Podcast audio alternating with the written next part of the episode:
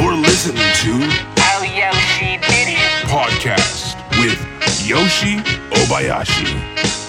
Now don't you ever all be sad. Lean on me when times get bad. When the day come and I know you're down in a river of trouble, you got to drown. Hold on. All right, welcome to the new episode of Yoshi Den. I'm in. Um, Matt, this is what, Whittier, right? Whittier, California. Okay. I'm here with Matt Walker, comedian friend of mine, and also, I didn't know this until recently. Maybe you mentioned it to me before, but mm-hmm. um, you're a big I T guy, and you you do you have a day job as a mostly programmer, yeah, I, or? I do freelance I T consulting, so like I deal with small businesses and helping them mm-hmm. get their networks working right, and uh, setting up databases to manage sales and all that kind of stuff. And today's December twenty-second or twenty-third? Uh, twenty, let's see, Christmas is Thursday, so twenty-fourth. twenty-second, I guess. twenty-second, yeah. Okay, so we're going to talk a little bit of hacking stuff. And mm-hmm. I, mean, I don't know, but I think they'll hear this in two weeks. Okay. But who knows, maybe they have an update by then. It'll but, probably uh, still be in the news. Yeah. I would imagine. And unless unless the world's been blown up by nuclear weapons. by so I have I do have a lot of questions about that, but let's talk, because I know you mainly as mm-hmm. a stand-up comic. Yeah. And um, I, I don't even remember the first time I met you, but we, we did those shitty rooms in Southern California. We met, and you just uh, did a wonderful job of uh, producing and performing uh, our special. Well, thank you. Yeah, I've been uh, doing comedy since June of oh three, and I met you, I don't know, around that time. Yeah. And I think you've been doing comedy, what, a few years longer than that? Mm-hmm. Yeah, so, uh, yeah, I mean, I just... you know, started making the rounds on the circuit. When you start, you know, at first you just go into like two or three open mics, and all of a sudden within like, if you're really going to do it, within six months you're doing like, you know, five nights a week all over, sure. you know, Inland Empire, the Valley, San Diego, wherever you go. Uh, so I just sort of fell into that, and then, you know, we just we met, yeah. met that way. Um, Back when you gave us all grab bags of porn every time you saw us. Sure. Cool. uh, everybody, uh, they they complained, and you, the, the new people that I meet, they complain. I don't give it to them. You don't have any porn. But I don't yeah. work. I don't you work for them anymore. anymore. And it, it, it, once again, we're going to talk about high tech stuff after mm-hmm. we talk a little bit about your background in comedy and stuff. But you know, it's strange even people want D V Ds these days. You know. Yeah, it's, it's, it's everything's on the internet now. Yeah. It's like because uh, I, I did a. Uh, I remember there was a Playboy Radio. Where they're situated now, because they used to be filled with Sirius, and they're this offshoot now. They do this internet thing. Yeah. But they're all basically in the same holding company. I think owns Playboy, but it's the same people that own Pornhub and YouPorn and like Brazzers, and like they're the parent company of all these uh, content distribution places. Okay. And they were saying that like mm. they because they were setting up a show. It was gonna be like an internet web show hosted by these porn stars, like. Like Total Request Live for videos, but it's going to be Total Request Live for porn, where people right. call up and be like, I want to see a girl get peed on by a cat while she gets fucked in the ass by a horse, whatever. Yeah. And they'll be like, oh, here we go. And then boom, just play the clip. And they were saying like, and I was like, well, how can you do that? Like, do you have all this? And they're like, oh, we have everything. It was crazy that like all that stuff is sort of coming like under the same umbrella. I, I don't know who owned them anymore, because the last time I checked, there was a company in Germany or Switzerland called mm-hmm. Manwin, and they, they bought Brazzer, which was a company yeah. in Montreal, and those guys piss people in porn business because while pretending like they were outraged that mm-hmm. uh, those tube sites were stealing stuff, they actually they ran, owned them. They, they were running they owned them, yeah. but they, they were talking out both know. sides of their mouth. Yeah, yeah. And Manwin bought them out. Now I don't know who owns everything now, because it's just very. Um, I don't. I don't. I don't understand it. I don't understand how people make money in that business. You know. Um, yeah, I was just. I was actually curious about the other day. I was like, how does anybody make money anymore when the con- the consumption of porn now seems to me that most of that is shifted to viewing on the internet, and these tube sites are huge for all that stuff. Yeah. And there's ads on there, I guess, and people make referrals, and people might sign up for websites, I guess. If you're like really into something, you might sign up for a website, but you know, I I imagine the average consumer doesn't do that. It's like the hardcore guys might, yeah. but the average consumer probably doesn't do anything with that stuff anymore. I don't know how they make money. I don't I don't know either, unless there was something like porno version of Netflix or something. Mm-hmm. And I think people are willing to pay like eight bucks a month. Yeah, just get whatever. They, they watch as many as you can. That seems to be more business real, idea, more realistic. I mean, they did this thing. I uh, there's one Guantelas, if I remember. It was run by two Vietnamese business guys, and mm-hmm. they're friend of my friend, friends of my friend Yuka. But they used to do this thing where it's Netflix in the early stage, which mm-hmm. is they would ship one to three, four, five D V Ds. Yeah, D V Ds. Yeah, yeah. But I never thought that was practical. Yeah, I because heard about. Who wanted, I remember hearing about like a porn version of Netflix like seven or eight years ago. Yeah. That was D V Ds. Uh, but now everything's streaming. I mean, most of the stuff that gets made is never even pressed on a D V D, right? Yeah. No, and I didn't think it was practical because unlike regular Hollywood D V Ds, who in the right mind want to touch those D V Ds? Yeah, it's like, I, I know, know what like, you've been doing. Yeah. I don't so, want to, like, put my hand on it, yeah. I, I just didn't think it was very practical, but, you know, it, I mean, it just seemed like it was yesterday. MySpace was a huge thing. And yeah. it, it, it's... You know. Everything changes so fast in the world of technology that, I mean, because that's what distribution has come down to now. It's a technology business. It's not even a content business these days. It's like, uh, you know, for anything really, it's all about, you know, how do you distribute from one place to another? Yeah. Yeah.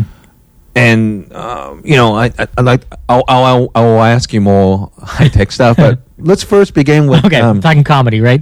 Oh, even before that, yeah. but like, You, you're one of those unusual people in show business in that you were born. You're actually born in Southern California. I, well, I was born in San Francisco, but we moved back to the L A area when I was three. But my okay. father's from Southern California, and my mother, uh, I think her family moved to Southern California when she was like twelve. Yeah. So my family's been in Southern California for a long time, um, and then I grew up here. And I went to college in Pennsylvania, and then when I learned that snow sucks, yeah, I moved back to California when I was done with college. And I will never go back and live somewhere where it snows. I can't handle that at all. But wait, but you say you you you're born and raised in what neighborhood? Pico and Pico what? Rivera is the um, town. It's uh like we're here in Whittier. Pico Rivera is just west of us. Like if you cross the six oh five freeway from where we are, yeah. then that's Pico Rivera. What was that neighborhood like when you were growing up? All Mexicans. The the same way it is now. It's all Mexicans. I mean, I grew up in a very uh I th- I think Pico Rivera is like ninety six percent Hispanic, something like right. that. It's it's in the it's in that range. Um, I, I, I guess, and I don't want I don't want to be. Uh, and I'm the whitest guy ever. I yeah. no, uh, that was uh, my point was um, I know Pico Union was a really rough area. Okay, yeah. That's so um, it's rough because that not that people are bad in those neighborhoods, but you know I'm forty five, so mm-hmm. I remember um, Pico Union. Was there was a lot of uh, Central American immigrants. In the Pico Union District, yeah. A lot of illegal aliens. Mm-hmm. In fact, there were some of them, especially Salvadorians, getting picked on so mm-hmm. much from uh, Mexican uh, mm-hmm. gangs. Then they started their own gang. Their own gangs, yeah. M S thirteen. Yeah. And um, they're mo- one of the most ferocious. One of the most vicious, uh, gangs, vicious gangs. Yeah, I mean, there's there's certainly a gang problem where yeah. we're there. I mean, there's a gang problem here. I mean, yeah. you know, uh, but... I think like when you when you look at Southern California and you look at the demographics of, of how the city's been, uh, back in say the sixties, the seventies, yeah, when immigrants started moving in and there was like all the white flight from the from the inner cities sure. and everybody moved out to the suburbs, right?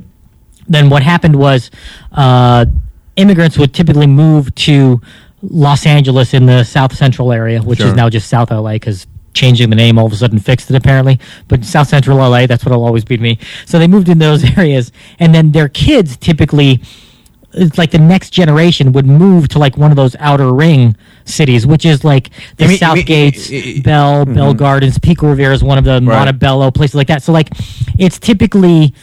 When those are working class neighborhoods, working class, and it's like the people where like the immigrants come in and they typically work very hard, and then their children have a slightly better shot yeah. at doing things, and they're usually the first ones who can buy a house, and that's what a lot of those communities are really uh, populated by is people who are like you know they're first time home buyers and they can afford it for the first time in their sure. family, which is which is cool.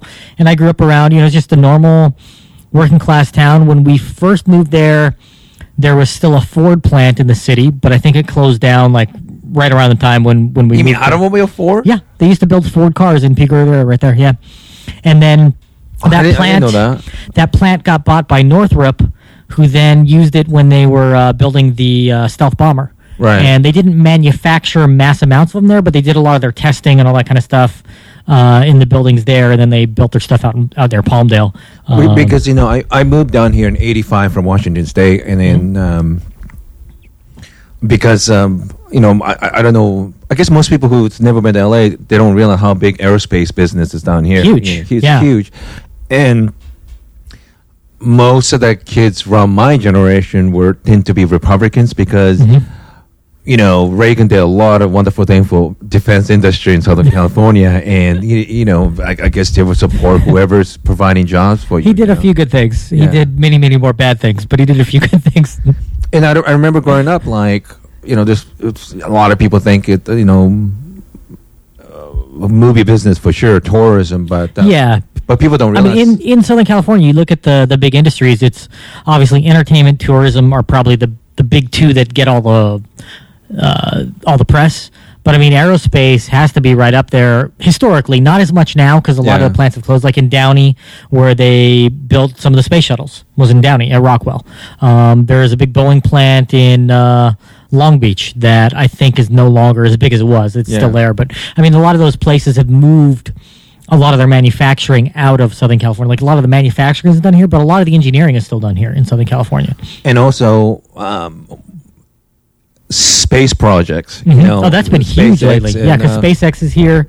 Uh, you have, I think, some of the stuff with... Uh, Virgin Space, I think they're doing some of the stuff here. You know, Elon Musk being here in Southern California now. Sure. A lot of all, you know, all his weird, his Elon, Hyperloop he's working on now. Did you hear about that? Elon's like kind of like he really is that guy who plays uh, Iron Man. Really? Yeah, he's kind of like, you know, he wants to be that kind of thing. Yeah. Did he make most of the money from PayPal? Or what did he make money from? Do you remember? Uh, his initial money, I don't know where his initial money came from, but I know he's been involved in all kinds of ventures and, you know... Yeah. Uh, Tesla is, like, owned by him. Yeah, Tesla's his company. Uh, and that one's actually... Again, you know, they they built the first of those cars here in Southern California, and now they've got uh, other plants in Nevada and, and elsewhere. But, I mean, it's still very much a California business. And it, and it's sort of a trend in innovation cars. It's usually starting in Southern California, even though Detroit was historically the place to manufacture cars. One thing, if you drive around here in Southern California, you'll notice in the winter, especially in Santa Monica, I noticed it because I used to have a client I'd go visit in Santa Monica all the time. You see a ton of cars with manufacturer Michigan plates in Southern California during the winter because they can't really test them when they're snowed under in Detroit. So they drive their cars out here, and they've got like... temporary oh, body molding on them. Like, mm-hmm. you'll see them on the freeways if you look around enough, especially during the winter, where they have, like, these temporary body molds. Like, you look at the car and you're like, it doesn't quite look right. Yeah. And they've got things where they're testing, like, the aerodynamics of the car over sure. long periods, how it holds up over, like, uh, different kinds of roads. And they'll drive them out here from Michigan, and then they'll, you know, drive them back. But they'll test their cars, and they'll come out to Southern California to test them around on our streets because we have... such a wide variety of uh, terrain. You know, we got hills, we got potholes, we got smooth streets, we got terrible yeah. streets. You know, anything you want to drive a car on to test it, we got out here.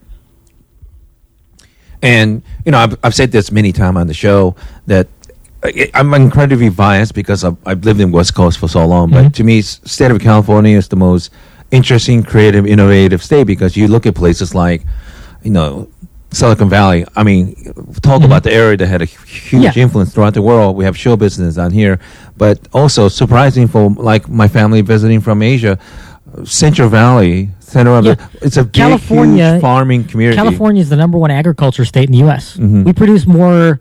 Like the you think of Wisconsin when you think of cheese, we make way more cheese and dairy products here in California. Wine like, in know, the Napa Valley, yeah, um, wheat in Humboldt, Humboldt uh, County. Yeah, and, my sister uh, lives up there in Eureka.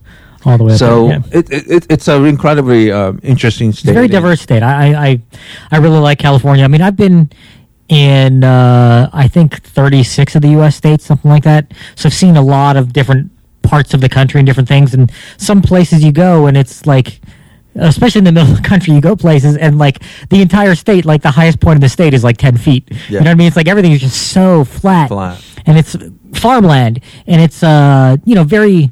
very nice, down-to-earth people, but you don't get a lot of mixture. Everything's very homogenous in a lot of these yeah. places. In, in California, you get a lot of variety, which is nice. And Southern California especially is probably one of the most diverse places in the world, I'd imagine, in terms of all the cultures that come together here. I mean, like, if you want cuisine that's authentic from any region of the world, you can find it in Southern California. And if you're racist, you'll be very exhausted. Exactly. If you're racist, you get tired. There's so many people to hate, so many.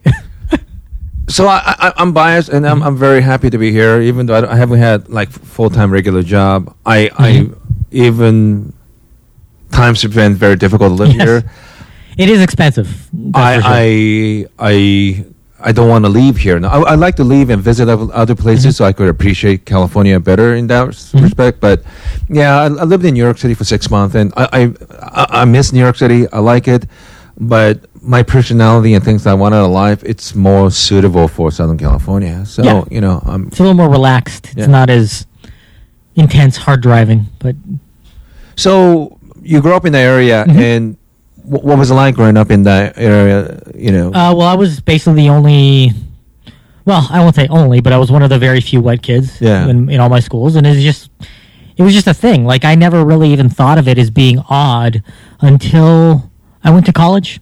I think it's probably the first time. I mean, it's you not went like, to Pittsburgh, right? Carnegie yeah, Mellon. I went to Carnegie Mellon in Pittsburgh. It's not that I wasn't conscious of it being unique, because you know most people obviously don't grow up being an extreme minority right. in, in whatever community. But um, because for some reason humans, we tend to sort of like self-segregate, like we tend to congregate with people who look like us for sure. whatever reason. But uh, you know, it was so like all my friends when I grew up, we were all you know Mexican American, and I. ate a lot of great Mexican food, which is cool, and I learned almost none of the language Spanish, which is bad. I wish I had uh, when I was uh, when I was back in school. I should have taken Spanish classes, but no, it was just uh, you know, people are people. So I mean, they're they're Americans, just like anybody else. It's they might have a slightly different heritage than if you're like the average person in Nebraska, but.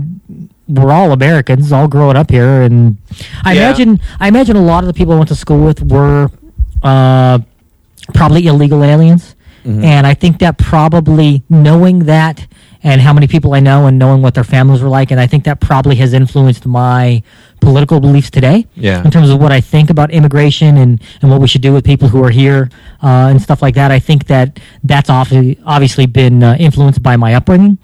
Because, I mean, I just view them as they're just people who happen to live here. It's, like, not a thing that I think of as being like, oh, we need to kick everybody out or whatever. But, I mean, I, I, think, I, I, think, I think you're right because, mm-hmm. you know, there was never a time when I met you that you, you're one of those white person that was afraid to hang out with different race or stuff. No. There was, there, there's never a fear because you're it's, used to it. It was weird when I was in college. It was the first time I've ever lived around white people. Yeah. And I was just like... White people are weird, you know. It was, uh, it was, it was interesting to uh, to live around a bunch of white people. You know, have a bunch of white roommates sure. and stuff, and, uh, and you know, it's like I just, you know, I have friends that were, you know, white and, and black and uh, Hispanic and Asian and whatever uh, when I was in college too. But uh, I, I, I went through the same thing because growing up in Washington, I was so used to just going to school and environment where all white. When mm-hmm. I moved to California in eighty-five, I was shocked how many Asian kids were in the class. Yeah, tons. It, it was just, yeah. it was reverse cultural shock to me, you know? And, uh, but I, I, I, I got so used to being the minority, like any environment, yeah. it didn't, it didn't really bother. I guess it, going back to Japan was strange. Like, wow, everybody. Yeah, because Japan is a very homogeneous. homogeneous country where like everybody looks. You know, they've yeah. all got the same uh, ethnic background. For you know, like if you go to China, I mean, the Han Chinese are like almost all the country now. Sure. Uh, so um, it's interesting to see the diversity here versus other parts of the country and other parts of the world. You know, so like the, you were talking about going to Scandinavia, and there it's, you know, very white and blonde haired, I'd imagine. Yeah, they they do have a lot of minorities, but I I didn't experience any of it because when they when they see me. Even though I have accent, when you speak English, they can't tell because they have an accent too in English. no, no, actually, they're. I mean, this they're pretty flawless wow. English, and um, I think there are some immigration issues and their concern, mm-hmm. but it's it's not. They don't have concern to people with who look like me because yeah. we don't have a. Let's be blunt. We yeah. don't have a terrorism kind of thing going for us, and yeah, you're not uh, you're not coming from the Middle East. You're coming from the Far East. And yeah, the- and um, especially if I, you know, if they could they could use your tail. Um, I have a Japanese name. I'm yeah. probably just visiting. Yeah. I'm not going to be a problem. You look like you a know? tourist. Yeah. Yeah, and and then the second thing is, I speak English. And when you speak English, there's certain w- words and concept that you're familiar with, like mm-hmm. democracy and yeah. uh, liberty and things like that. So I, I guess as long as I have those notions in my head, mm-hmm. you know, Western civilization and uh, I, free ideas, mm-hmm. you know, things like that, I, I don't think that's an issue. But um, as long as you're not coming from Pyongyang, they're okay with it. Yeah. it, oh, I, it's, it's, it's interesting you say that because s- quite often Sweden is used by United States and North Korea whenever mm-hmm. we're trying to get... Oh, to like... as an intermediary. Yeah, because yeah. we don't we don't have embassy in each, each other's country, yeah. so we will use third party, third party like country, Norway yeah. and Sweden, mm-hmm. and they do a... So even though we, we are a superpower, we have to use these uh, yeah. smaller countries to help us in the situations like that. That's a, that's a very common practice. But for me, Sweden, I think, if I'm being blunt, they're just afraid of people from Middle East and Muslims In, in, in general, because maybe they don't share the custom of Scandinavian mm-hmm. and, you know, uh, uh, not all Muslims, because yes. I have a lot of Muslim comedian friends lives there, yeah. and they're they're Westernized too, you mm-hmm. know. But, um, but I didn't I didn't represent I- I- any of that stuff. Yeah, I'd imagine in a lot of parts of the world they they tend to be uh, not as open to people who don't share their views on society. Yeah. Uh, So, I mean, like, you know, I'd imagine if I moved to to Beijing, China, for example, there'd probably be a little bit of a shock, and there'd probably be a little bit of people who might be a little skeptical of of why I'm there and things like that. I totally would get that. I totally understand it. It, it, it. As long as you're trying to speak the language and comply with their rules, yeah. I don't think you, you have any problem. But um, well, in Chinese, I can say two words, and that's it. So that's, what? Uh, I can say, she she. Yeah, thank you. Which is thank you. And uh, ni hao. Yeah. Hello. That's about all I learned. I, I was in Beijing for a week uh, when SARS was big because I got a trip there that was dirt cheap. Wait, wait, wait. So you just went there for vacation? Yeah. I went to Beijing for a vacation in uh, two thousand four at the height of the SARS epidemic because I got to go to Beijing. Uh, it was airfare, hotel, transportation to and from the airport in Beijing, breakfast every morning at the hotel for a one-week trip, and it was six fifty. Oh my God. And I was like, well, of course I'm going to China because nobody was going because of SARS. Everybody was scared. And we went there and like there were like eight Americans in our hotel and like yeah. their tourism was off so much that the guy who ran the local tourism agency, because it's all like state run, he checked out a room in the hotel so he could be there in case we needed anything while we were there. Sure. Like we go to the Forbidden City and uh, Tiananmen Square, and it was just uh, myself and my roommate at the time and a tour guide. And that was it. Like, it was like a private tour, and it was like a five dollar tour, and like we just had this tour guide take it. It was like, it was what, great. What, what was the impression of Chinese people in general for you? Uh, they're very nice. I mean, everybody was, uh, they tend to be curious about us. Like, they, they wanted to know who we were and like yeah. where we came from. But they were all uh, very nice. Um, they seemed to be happy to have us there. They were friendly. Um, one the one cultural thing I noticed was that uh, they don't wait in line. Like, we went to go on the subway because we we're going to go to the zoo over there. I even heard and, they have a tendency to cut lines. Yeah, it, like, because you go there and, like, I'm used to, like, okay, you wait in line for the yeah. person in front of you and then you go up and you buy your ticket. Yeah. But there, it was just like a mad rush to this counter to buy tickets to get on the subway. And then, like, you know, I was like, oh, okay, I'm next. And then some other guy just ran in and then, like, lots of people do it. It was like, oh, that's just what they do. Like, they don't wait in lines, but... Well, I think I think when you have over a billion people, it's kind of hard to be. You simple. Don't want to wait, yeah.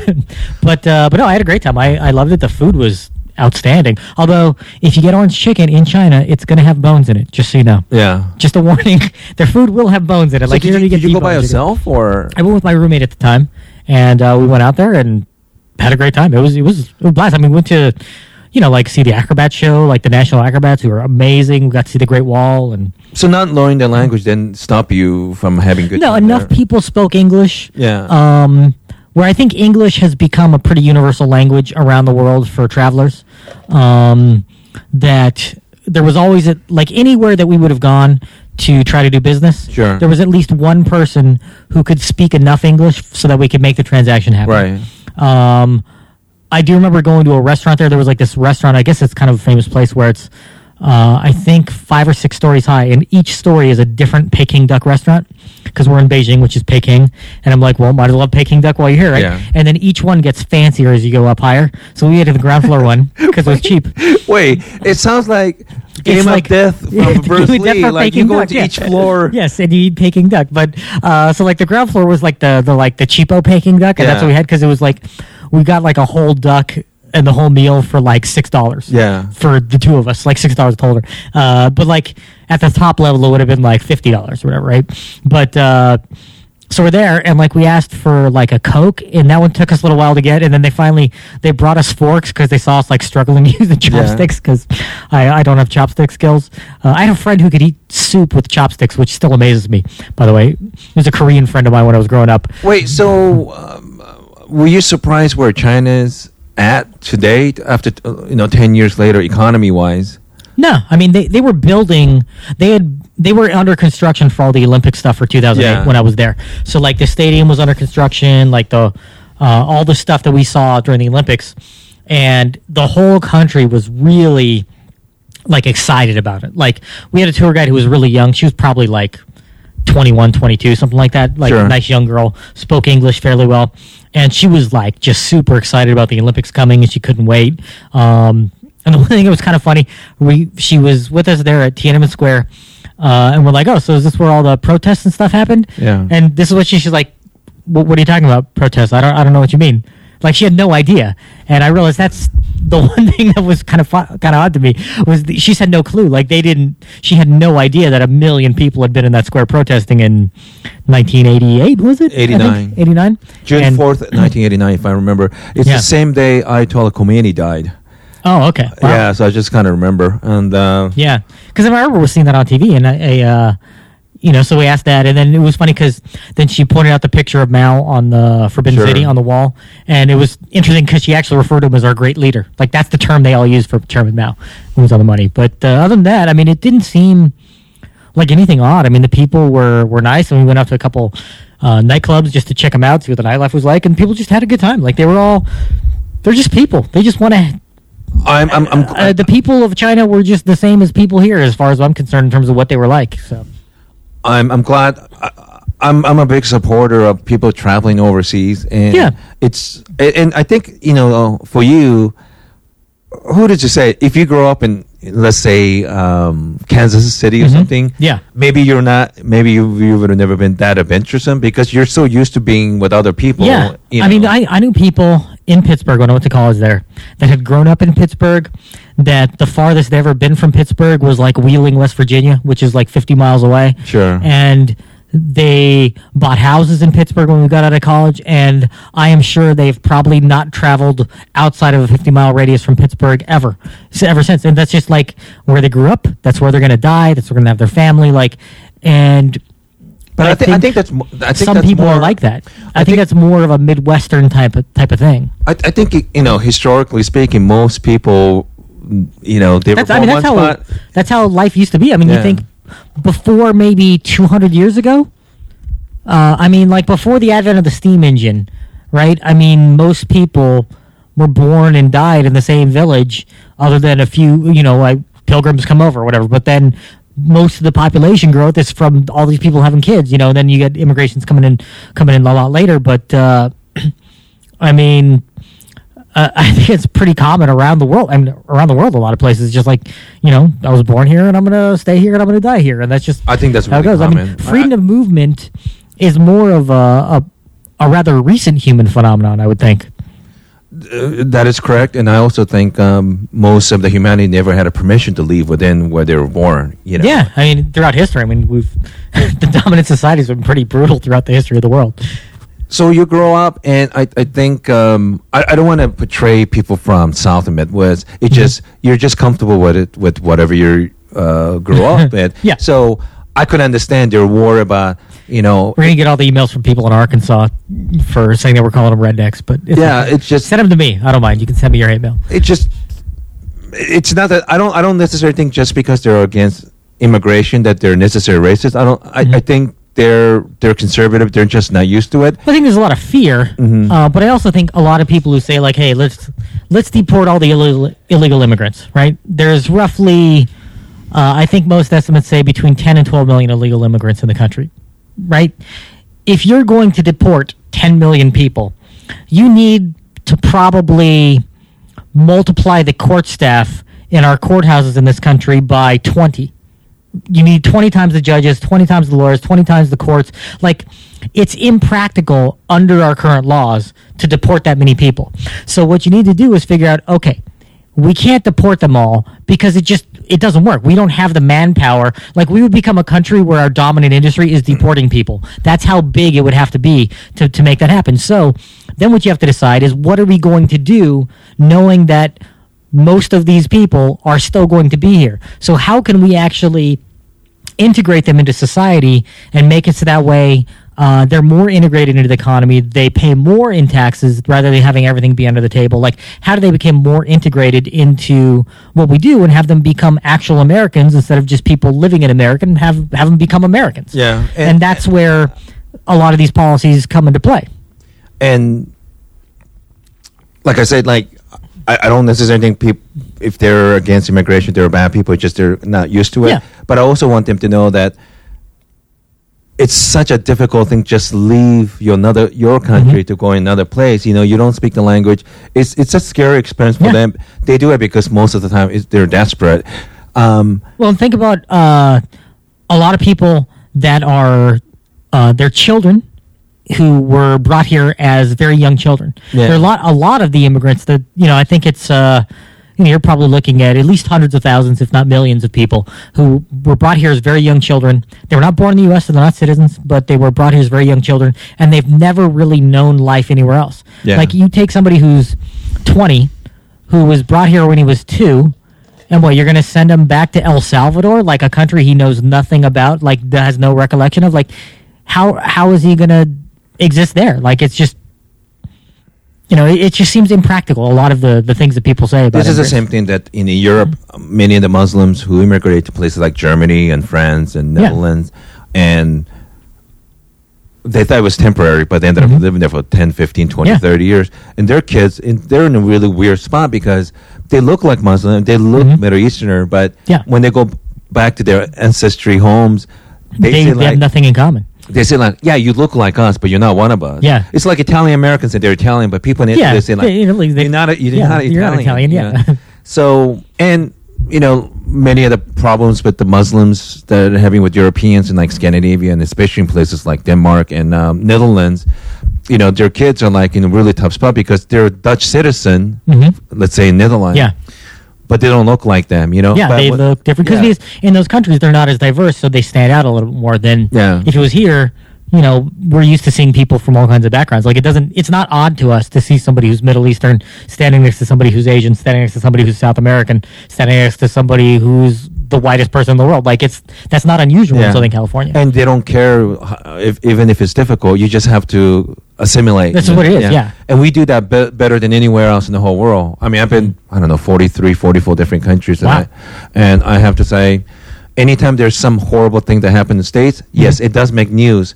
But for me, my personally, ninety-eight percent of the time, either people leave you alone or they yeah. get along with people who are different. Yeah, I, I think people around the world tend to... The people themselves are pretty much the same. We all just want to, like, live our life. We don't want any problems. We just want to, like, have things get better for the next generation. That's And if they don't like somebody, they just don't talk to them, you know? Yeah. I, I think it does work here. Um, unfortunately, we did have incident in yeah. Ferguson and We've had New problems, but, you know, I mean, it's like, the thing is...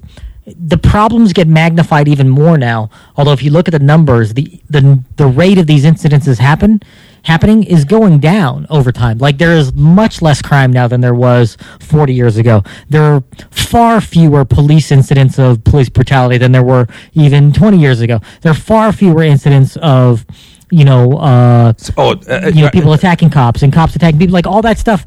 The numbers are going down over time, especially, but in, the outrage over it keeps going up and up and up. And like the publicity that these things get is far greater now than ever. Especially was. in Southern California, I'm old enough to remember how bad it was. You know, oh yeah, I mean, you were here for the riots. I mean, you yeah. hadn't been here very long when those happened in uh, ninety-two, and I was a senior in high school when that happened. So like I remember that vividly. Uh, but you know, they changed the policing. There's mm-hmm. more communication between the police and minorities, and things are better. And you know, even with all these horrible yeah. things that we read every day in newspaper or uh, when you look at news and television, radio, and the internet, you can't dispute the number. Things are just better. Yeah. You can't argue with less people are dying from hunger, malaria, yeah. tuberculosis. You know, this is these are like, you know, when you look at the big picture. Yes. you you can't argue with it, you know? Yeah. But there's time. That's not to say that there aren't any problems. You don't have the right to complain about yeah. whatever your problems are. It's just to say that our problems now are different than they would have been one hundred years ago. Mm-hmm. Because one hundred years ago, it would have been like, oh, are we going to live or are we going to die from polio? Yeah. You know, and it's like things get better all the time. Most people live like in the late thirties or forties, you know? Yeah. Um, so things are better. Um, yeah. Oh, going back, uh, I was in Pittsburgh l- last mm-hmm. year. Great town. Love it. Incredibly underrated. Mm-hmm. It hurts me to say this because I'm a Seahawks fan. Uh-huh. And you're still angry about that Super Bowl. I, and, but I, I can't blame them because blame Pittsburgh because I would have done the same thing if it was an advantage and bad referee. But I have to say, Pittsburgh, that town is incredible. People, there's great city. Great the city. People are awesome. Uh, the, they have some really great regional cuisine there. Some food that's awesome there. Uh, but they also have the worst accent in America. But, but other than that, they're awesome. I love Pittsburgh. I don't have a good ears for it because I, I, you know, when I go to Baltimore or Pittsburgh yeah. and uh, New York and Boston, I mean, I know they're different. A lot of it sounds the same, yeah. But Pittsburgh is uh, Pittsburgh is kind of like a hybrid between what you hear in Boston, New York, and Minnesota, like mixed together. And it's just weird. It's a weird mix. It, but, okay, it's not the worst accent in America because Boston has to be the worst, but it's right up there. It's a bad accent. I'm sorry, Pittsburgh. Pittsburghers, it's, I'm sorry. Yins have a bad accent. But why why, why did you uh, choose Carnegie Mellon, which is one of the best colleges and universities um, in the country? When I was in high school, after I took my P S A Ts, if you remember taking those, mm-hmm. then uh, I scored really well on those, and then I started getting like recruiting things from different colleges that were like, tech type schools, and then I took my S A Ts, did really well on those, and I got more, and it just seemed like C M U was the place that wanted me the most out of all the schools. You know, I, I could, if I could do it all over again, I probably would go to U C L A just because uh, uh, I hate the weather when it's cold. I, I the winters there were brutal on me, brutal, yeah. Because I had no idea what winter was really like growing up out here. So like if I could do it all over again, I would have gone to U C L A because it's also a very good school, and I got in there and I could have gone there and probably saved a lot of money. But uh, I don't regret my time in Pittsburgh at all. I mean, I love the town, I love the people, and it's a really good school, and uh, it's a great place. I mean, if you're studying uh, computer science, they're number one in the country. Yeah, I mean they were always considered to be right up there with Stanford, M I T, Caltech. Like they're one of those sure. level schools for all the tech stuff, and then for the arts. Um, They're also very well known. I mean, you've got tons of famous alumnus that went there. Jack Klugman, Blair Underwood, Stephen Bochco, uh, Holly Hunter went there. Ming-Na Wen went there. Um, I think she had just graduated when I was a freshman there.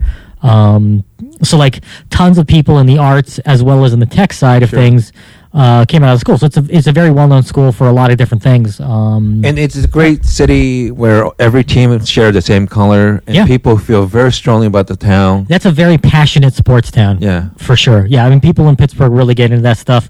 I remember I was working a temp job uh, the year the Steelers went to the Super Bowl against the Cowboys when Neil O'Donnell ninety-five, lost was it? For him. Yeah. yeah. And I remember... Uh, it was Manpower Technical Services, which was a division of Manpower Temporary Services. Uh, and I remember I was working there in their office for them doing some stuff because the internet was real brand new at the time. I built them a website. Sure. This was like ninety-five, ninety-six or whatever. Uh, and I remember they called up their Dallas office to like taunt them about the Super Bowl that was coming up. they they would crank call them like three times a day. They would call the Dallas office, and it was so funny because I think they did it so much that the Dallas office had to like complain to the headquarters that they were doing it too much. But Dallas ended up beating the Pittsburgh yeah. Steelers. Yeah, yeah. Um, so, oh, those bad interceptions from Neil O'Donnell. That was brutal. So you went to college, but you didn't specifically study I T engineering, right? I studied mechanical engineering. Yeah, uh, which. Is all related. I mean, uh, at the time, uh, we had to take some programming classes as part of that because a lot of engineering is, you know, writing programs to do different things. And then I, I happened to be at C M U when the internet was taking off.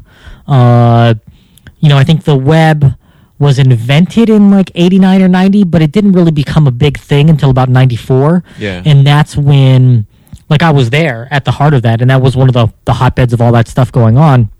You know, that's where uh, Lycos, one of the first search engines, was there at C M U. I knew people working on the Lycos search engine at the time, which then wound up being bought by AltaVista, which got bought by I Yahoo, I think. Like one of those. I haven't heard any of those in so long. So, like, all, all these ones, like, you know, it was one of the first ones out there. Um, and so, like, I knew a bunch of people that were computer engineering majors and computer science majors, and then I started building websites back then in like ninety-five. I think it was the first one I ever built, and then I started doing it for money, like on the side while I was in school, and then afterwards I worked for an, uh, for a local I S P, and I worked for a company where uh, we're building websites for uh, businesses, you know, like doing online banking and all kinds of stuff. Like, you know, we're very early on doing a lot of that stuff, and uh, so I just have been working internet technology since. Since then, like I was there at the right time. So you didn't. You you were basically working for yourself.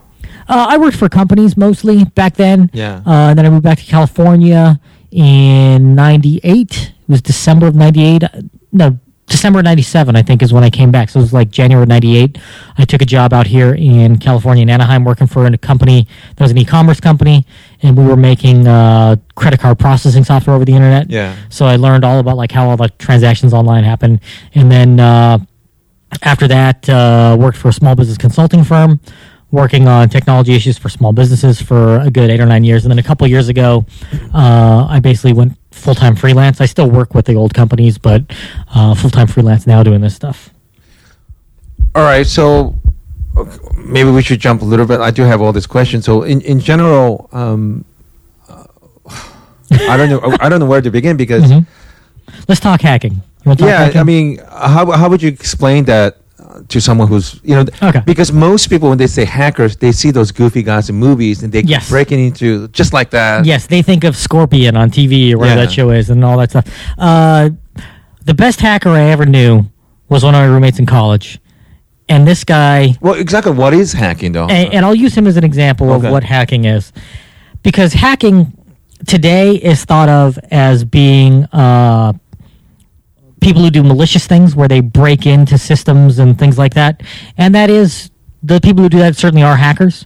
But the other side of hacking is that they're just people who are uh, finding solutions to problems on computers. Like, they're just finding ways to do things that have Better. not been done before. Okay. Um, and it really comes from people that were in what they used to call the freaking uh, community back in, starting in the fifties and sixties, where people found ways of... of uh, manipulating the phone system to allow them to make phone calls to each other and set up conference calls and stuff. And it was all based around tones they could play on their phone. Yeah. Like, they could go to a payphone and they had a whistle they could blow into, and the payphone would let them call anywhere in the world for free by this tone, because they figured out all the touch tones that you need to do. Once phones moved into the touch tone era, these people figured out how that worked. And they were the people that then later on wound up hacking early computer systems and figuring out how things worked and making them do what they wanted to do, because, you know, it's it's it's human nature to be curious about things, and these are people who are just very curious and very good at it, and they found ways to make their computers do things that their computers previously did not do. And I remember one of my friends, Shen, from late eighties, um, he... Um, I don't know what he did, but he, whenever I needed to call, make a phone call in Japan, he would go to the public phone. He did something to mm-hmm. it where I ended up calling them for free, yeah. you know. Yeah, you probably, I mean, that's a, an old phone freak uh, um, M O where there was, I mean, part of the, the reason, uh, one of the biggest hacker communities today is a website called twenty-six hundred dot com, uh, or it might be .org. I forget what it is. I haven't been on that like long time. Atari twenty-six hundred? Uh, except it's called twenty-six hundred because it's twenty-six hundred hertz is what that's ah. known for. The frequency, twenty-six hundred hertz, was the frequency that would allow you access into a lot of these phone systems, and that's why they became known as twenty-six hundred. And uh, one of the big things is there was a Cracker Jack box that came with a whistle in it, yeah. and that whistle happened to be twenty-six hundred hertz. So people would buy these boxes of Cracker Jacks, get this whistle out, and all of a sudden they had this whistle they could blow into their phone, and then by doing a few other things, they could make it so they could call anywhere in the world, uh, doing all kinds of tricks. Like, it was like like the gateway for a lot of people, and then uh, the cereal company essentially distributed things they were able to use to hack into phone systems without even knowing it. Like, it was all sort of very underground, like, you know, small ads in the back of... Uh, back of some kind of tech magazine, and people would write in and trade letters and sure. learn things. And then they had these uh I've read a couple of books about like the history of of hacking and how that stuff happened, and uh, they would have like these ongoing conference calls that people would just call into and drop off of, and the call would last for like six months. Like the phone call, like it would, there would always be at least one person on for like this entire time. People would call in and drop off, and you could talk to hackers from all over the world and, like, you know, learn. It was before people were on the internet. The internet was in its early stages being invented at the time, but it wasn't being used for communication like that at all. So, uh, in general, what what is your impression of the whole Sony hacking? Okay. When you look at what actually and how, happened... And, and, and sorry to interrupt. Mm-hmm. Um, the U S government saying they're North Korean. How do you find out who did what? How did okay. you, uh, when the, the news of the hack first broke in late November. Yeah. Uh, and there was an initial dump of data in early December, which was incredibly harmful to a lot of people. And I'm not talking about the stuff where they were like, oh, it's people's emails back and forth. That to me is minor. This was... Like Amy Pascal, who is the head of the Sony, or yeah. one of the figurehead, and she's saying all kinds of things about people that... That came out a couple weeks after this, yeah. but I'm talking about the initial dump was stuff that uh, basically any Sony employee could be subject to identity theft based on what was released. It was social security numbers, That's it was right. healthcare driver's records, address. driver's license, how address. much they were making, their salary stuff, and it was for like tens, if not hundreds of thousands of employees. Like it was a, a treasure trove for people in Eastern Europe that use these things to like create new identities and run scams, and and that to me is really Uh, a bad thing. When when innocent people like that who did nothing wrong, they just work for a company. Um, so what's what's their thinking? Put yourself in their shoes. Like what? They're just simply angry at Sony. Uh, okay. Well, or oh, you know, if, sometimes you have a riot. Like they they're necessary. Not uh, against the cops in Ferguson. They're yeah, just looking for situations to cause problems. Uh, uh, that initial data dump came out with all that stuff, right? Um, the people who did it, and I choose to believe that they are North Korean. I think that makes the most sense to me out of uh, everything that we've read. And uh, I've read a few things on some like tech blogs and stuff where they talked about, you know, how the F B I goes about trying to track down who might have actually done this in Sony's tech logs. And it seems like the traffic came from that region in the world. So, you know? so you, so you do think it's the North Koreans that are... I think they did the hacking and stole the data. Yes. Okay. And I think people related to them... Is that an easy thing to do? No. Well... Yes and no. I mean, apparent from what I've been reading with Sony's, probably wasn't nearly as hard as it should have been, uh, because the next dump that came out a couple days after that was probably technically more harmful, and that was a huge dump of passwords and tech data about Sony's network and like individual passwords for all kinds of stuff, like financial things, uh, communication things, all this kind of stuff, and that came out with you know passwords that, and that really showed just how poor the network security policies of Sony had been at that point. Like, it was like, Sony, you're a huge company. I don't understand. Get your head out your ass. Like, why don't you have somebody really managing it? The problem with Sony was that their, uh, I don't know if it's their C T O or V P uh, of whatever, like, whoever was in charge of their technology division was promoted into that position, but he's not from a technology background. Like, he came oh. from the business side of things, and they had a spot open, and I think they wanted to keep this guy instead of losing him to some other company, so they promoted him into a higher position so they could pay him more money, but they put him over a division that he doesn't understand. And I think that really impacted the ability of the tech people there at Sony to set things up properly. Uh, either that or it's just gross incompetence on their part to, to allow themselves to have the kind of holes that they did, because it sounds like it really wasn't as difficult as it as it should have been for a lot of this stuff.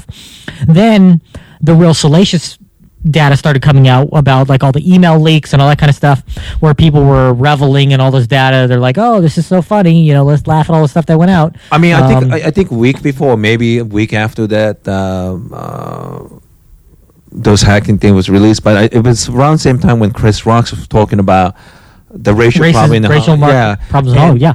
You, you know, you have those feelings that somebody's being uh, prejudiced against you, whatnot, but you know, Yoshi, are you saying you suspect Chris Rock at hacking into Sony? Is that what no. you're saying? But it, it, it, let's be honest, that no one used words like niggers and things like that, you know, no. or gooks or chinks. Racial or slurs were not included, but no. they were saying things that kind of confirmed people who were minorities. Okay, here's something I'll say as a white person growing up in Southern California. When I grew up out here, uh, other white people I'd meet in the area, we just talk normally, right? Yeah. When I went back to live around a lot of white people, that's the first time I ever really started hearing those things from other yeah. white people about about uh, minorities for real. Yeah. Like, you know, growing up, you throw terms around because you're joking around with your friends. Whenever sure. I have friends, we still use the same kind of stuff.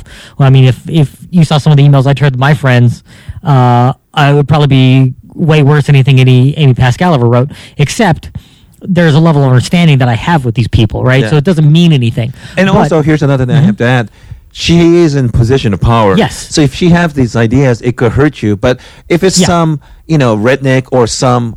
Uh, you know, pardon, but I do have people like that in my yeah, family. But they're, they're, are, they're like yellow trash. You can't have all these, ter- they have terrible things to say about yeah. white and Latino and whatnot, you know. There are but they don't have power. Yeah, there are definitely, uh, uh, I don't want to say code words because yeah. that's not really the right term, but there are ways that white people talk about minorities that I learned when I became an adult. Like when I moved somewhere living around white people, I learned there are things that white people say where, like, I know when they're telling me something that's racist, even if they're not saying it in a racist way. Yeah. Like, I know when they're saying it to be racist. Like, I can tell.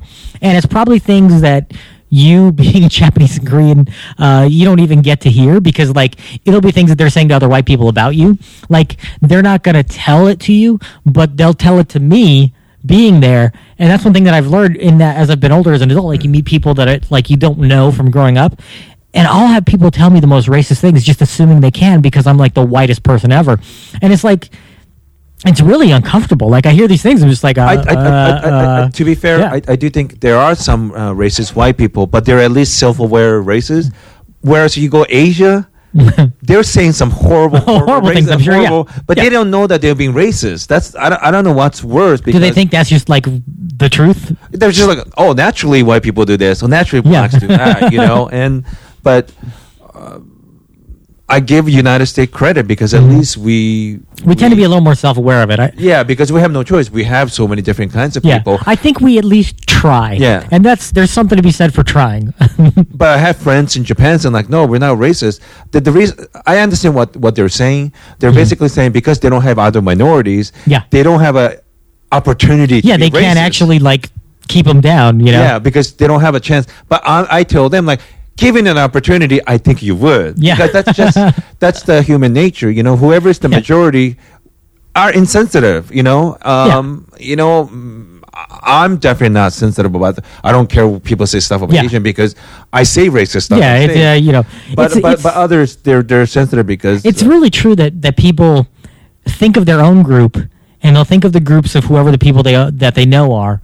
But then anybody that's sort of outside those two things, then they're going to view their complaints as being less valid. Yeah. Like, I knew a girl who was very into, like, talking about how she's a feminist and she's into social justice and all these things, and she would never dream of using the N-word or saying, you know, she's always very using all the P C language you could use yeah. about Latinos, uh, you know, saying, you know, Hispanics. She would never say, you know, oh, Mexicans or whatever. She'd yeah. say, oh, Latinos or Hispanics, whatever. You know, Mexicans, Mexicans don't care if you call them Mexicans. They're quite happy to be called Mexicans, right? Uh, she wouldn't even call black people black. She'd be like African Americans, yeah. right? All the terms. But then she was talking about, oh, and then there was a midget over there. And I'm like, well, you know, little people find that to be an offensive term. Sure. And she's like, oh, that's not a real thing. I can call them midgets. Yeah. Like, because she didn't know anyone. And it's like, if if people aren't confronted with these things all the time, for some reason, they're just like, oh, well, their concerns don't actually matter yeah. because I don't have to deal with the consequences of it.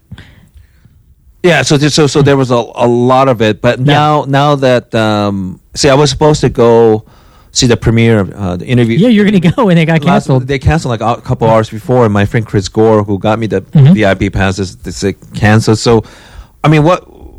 Okay, uh, what's, what so let's jump back what, into the what, so, let's so, get back into the hockey. So so all that stuff came out, and I think that was all uh, based on the evidence that I've read, and and uh, you know what the F B I has come out and said, and and I think most tech people tend to believe that uh, North Korea was involved in some way, some hacking group in North Korea, whether it was government sponsored or not, which I tend to believe it probably was because it's North Korea, and from everything we know about North is it, Korea, is it possible that they got help from maybe Chinese, Russians, or other Eastern European countries? Possible, yeah. I mean, it's it's possible, but again, the thing is, we don't we don't know, and we'll probably never know.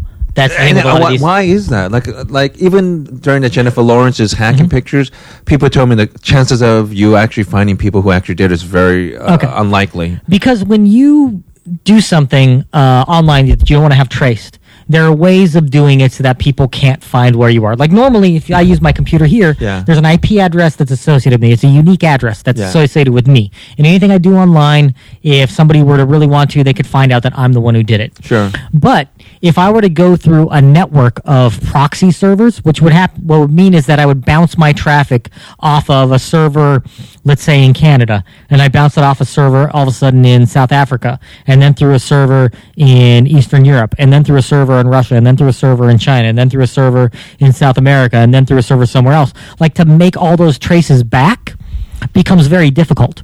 It just, that's kind of reminds me that uh, porn history in the uh, late sixties and seventies, mm-hmm. where these guys would drive to one house, park yeah. the car, go mm-hmm. into the house, jump from the back door, jump to another car, yeah. to another building, over and over, over until they lose F B I following yeah. them. Yeah, yeah. It's like you, you sort of set up this trail. So I, so then you're saying, okay, I know that the traffic that came in to do the actual hack is from some server in Romania, right? Yeah. So you trace, trace it back to that server in Romania. Then you have to try to find the logs that server in Romania to say, oh, and this came from Estonia. Then you go to the one in Estonia. Oh, this came from Japan. Oh, this came from South Africa. Oh, this came from... And you got to go through all these traces back to try to find it. And it's...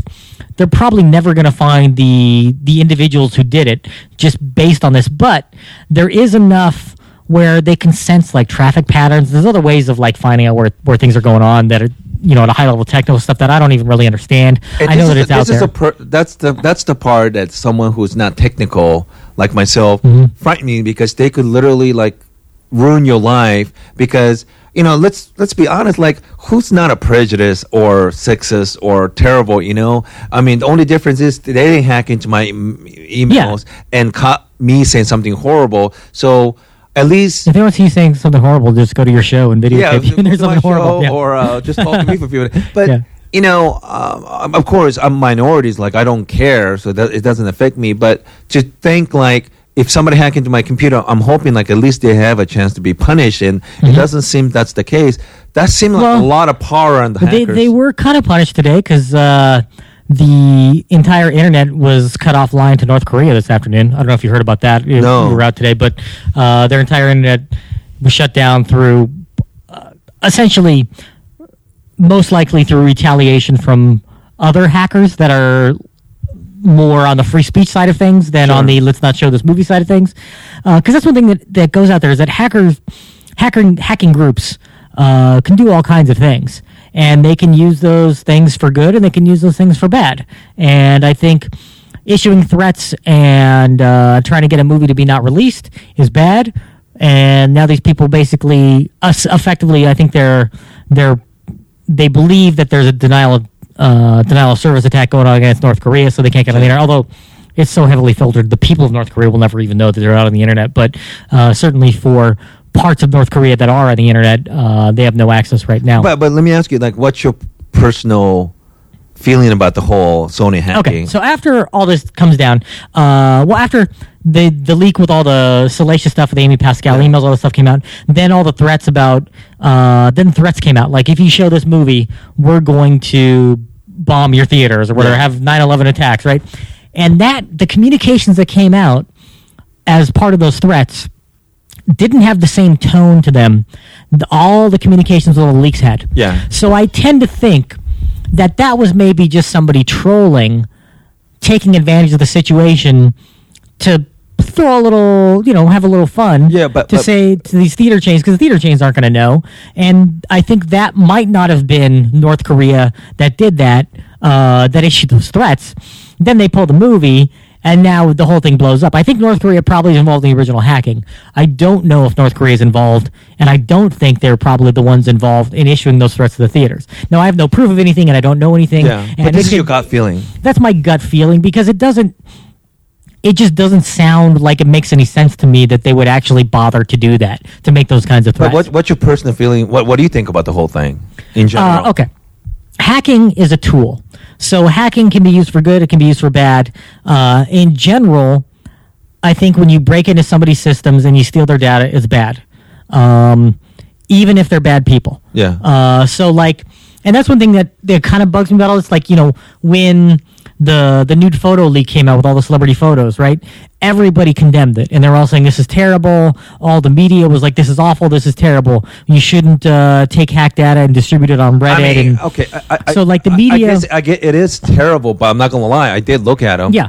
So the media in general, like the ma- the mainstream media was totally opposed to hacking at that point. Right. Then two months later, hacking comes out that steals a bunch of data from Sony, and then all of a sudden, this is information that uh, they can run on their website and get them a lot of page views and get them a lot of clicks and get them a lot of uh, readers and viewers on T V and stuff. So, and all so, of a sudden, the mainstream media is distributing the content of this hack. The very same thing that they were pissed off at people on Reddit and people on Imgur and people yeah. on four chan and eight chan for doing two months earlier. They're doing the same exact thing, and they're distributing all this information. And now they're saying, oh, well, it's because they're they're uh, racist, so it's okay if I do this. Well, uh, give, let me let me give I don't think it's okay to do that. Uh, give me an example.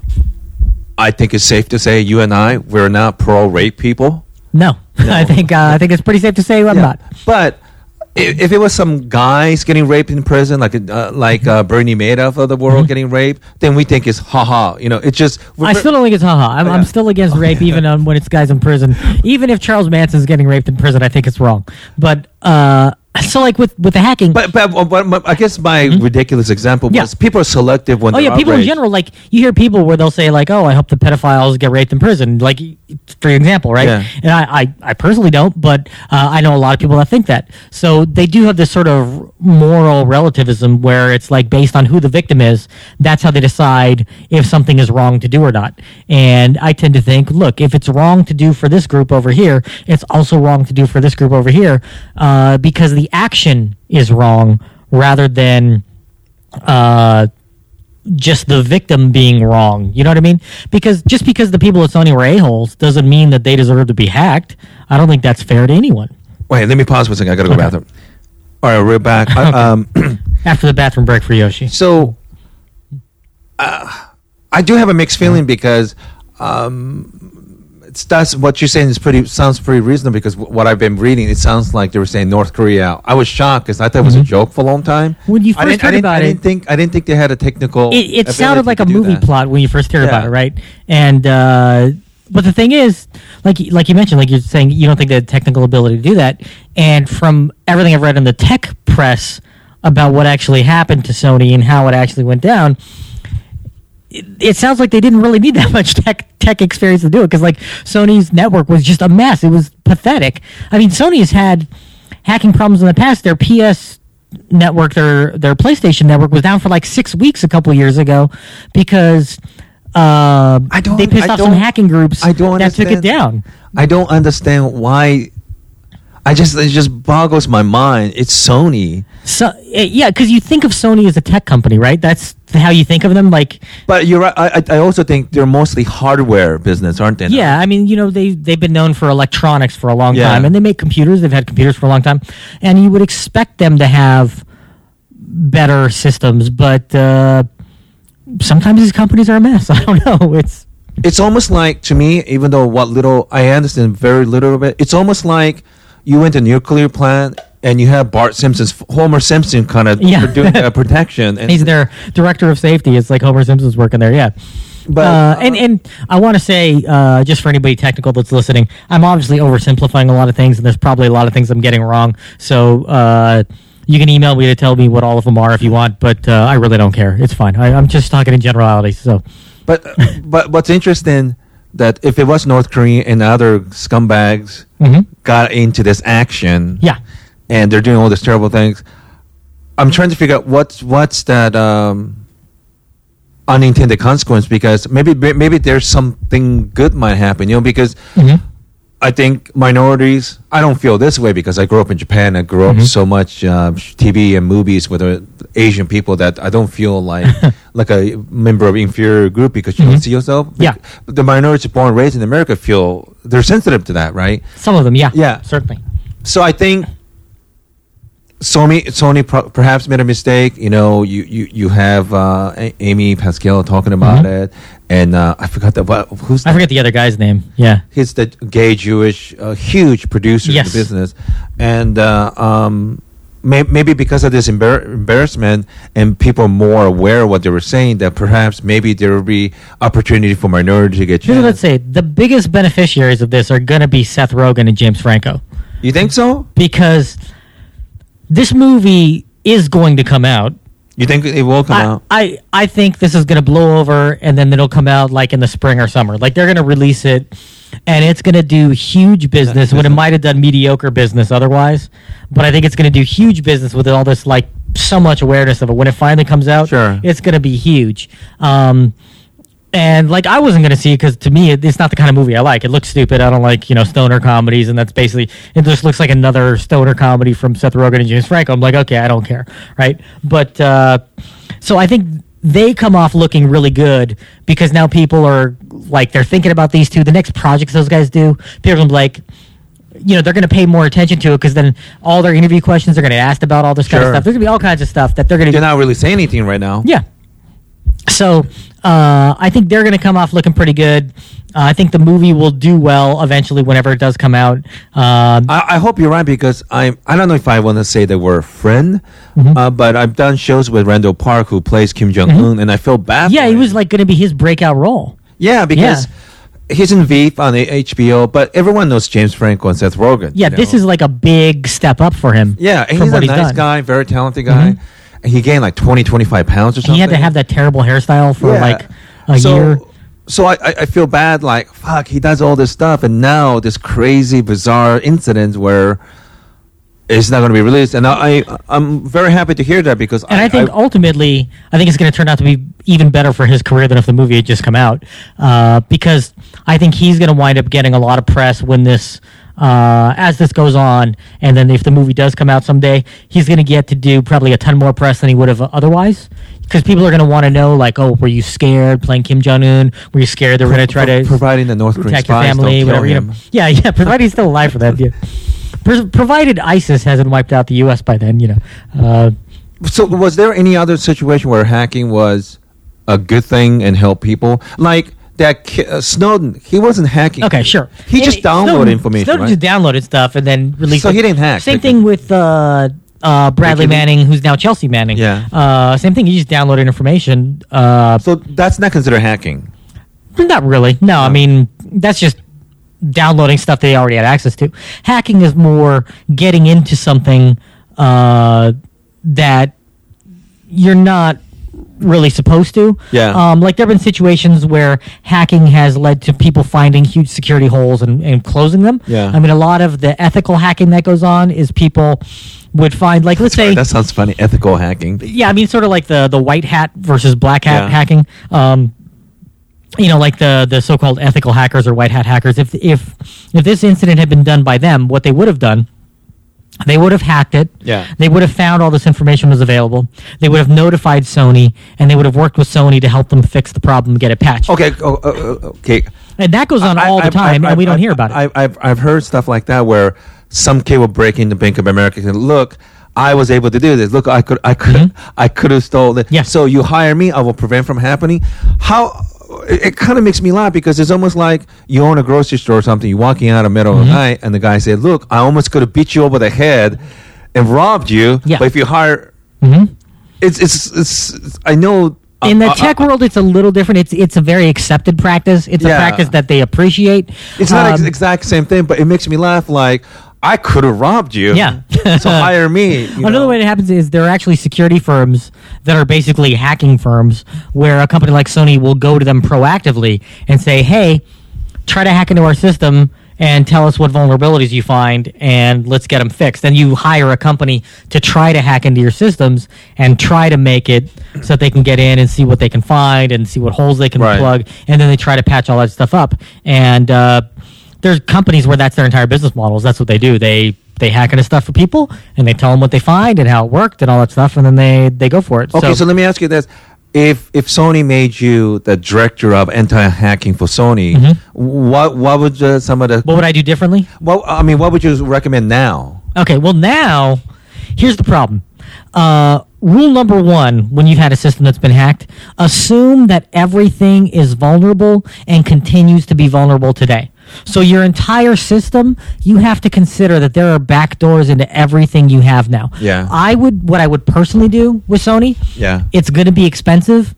I would fucking burn that system to the ground, like everything they've got now considered to be tainted and build something from the ground up, a whole new network from scratch that you can verify everything is completely clean. Sure. Uh, I think you need to scrub every single P C in that entire organization for malware, for viruses, all that kind of stuff, for Trojan horses. I think you need to have uh, an actual intranet that's actually protected. I think they need to have some kind of communication network that does not go over the public internet at all. Um, again, all these things I'm proposing are, for a company that size, incredibly expensive. But can I hear something? They'd have to do, but I think but, it would make a lot of sense for them. But can to do I hear it. something? It's expensive, but it will be it will be more expensive if you don't do it. Yeah, I mean, like if you're. Can you imagine if they do this shit again three like, years from let's now? Let's say you're Paramount yeah. right now, another huge movie company, entertainment company, right? They, they better they, they, they, they better be they, doing all this stuff that I'm talking about right now. Like they better be examining their systems. They better be hiring. If they haven't already hired a hacking firm to try to hack into their system and tell them where they got vulnerabilities, then they're being run by idiots. If Universal hasn't done that, if Time Warner, if N B C, like all the big entertainment companies, like you better be doing this right now because there, there will be com- there will be hackers who see the big stir that this made. Uh, a lot of hackers just enjoy the press over their hacks. Like that to them but, but, oh, wait, wait, hold is on, payment wait, enough. Wait, wait. So can you can you? I get really okay. You know, in, in art world, people will steal this expensive millions of dollars of painting, mm-hmm. right? But the whole point of having those expensive art, like you could show to people that you mm-hmm. have it, so they will steal it, but no yes. one no one knows, right? Yeah. So. I guess when you're a hacker, they have uh, some kind of stage name and whatnot, right? But yeah. they don't really know the exact person people, actually doing it, right? People will know you by your name. Like, you know, let's say your screen name is Purple Donut, right? Yeah. Then when it comes Which out, it they'll know that it's Purple Donut or whatever. You know what I mean? Like, like you pick a screen name as your online identity, and they don't have to know who you are in real life. Yeah. But they have respect for Purple Donut. They know Purple Donut's a good guy uh, or what he's capable of. And a lot of the stuff goes on that way. And a lot of this kind of stuff, um, a lot of things that get traded online, and, and a lot of the hack data really goes on this stuff called the dark web, which oh most yeah, what people is aren't that? familiar with. Okay. There's a section of the internet. Like when you go on the internet. Don't tell me website in Africa. No, no, no, no, no. When you go on the internet, uh, it's websites where the background's black and the text is white instead of being white with black text. That's no, it's not that. No, it's, how'd you go for a minute? No, so when you go on the internet, like you use a web browser, yeah. and it pulls up web pages, and uses these different protocols that are built around uh, transmitting information for a web browser. Yeah, there's a different set of protocols, and there's a different set of ports that things use, and a different way that things are encoded that. You have to use a special browser that's called uh, a Tor browser or the Onion browser, and it goes on this thing called the dark web. So there are parts of the internet that you can't access just using Chrome or Firefox or Internet Explorer, right? But if you download a special program and you know a few codes to put in, you can then get access to these other websites that are functioning that you can't access from regular web browsers. Well, so how does one find that? Is it easy? Uh, it's not... hard, I wouldn't say, but you have to know where to look. Like if you look in tech forums and yeah. you look, like if you go on Reddit and you looked around enough, you'd find all the stuff you need to find. If you go on four chan, you'd find all the stuff you need to find. Like if you go on websites like that, you'll find what you need to know. Um, and you download the right programs and then you can get on these things. And then again, when you do all this stuff, typically you're going through a bunch of proxies. Everything's very anonymous right. on those sites. Like it's not the same as going over the regular web where they can say, oh, you're at I P one two three four five six. Like, you're some anonymous visitor. And that's where a lot of like the online drug trade, online weapon sales, uh, you know, the Bitcoining community has been very big with that because Bitcoin is used as a as a currency and all those things because it's again it's very anonymous yeah. with all that stuff.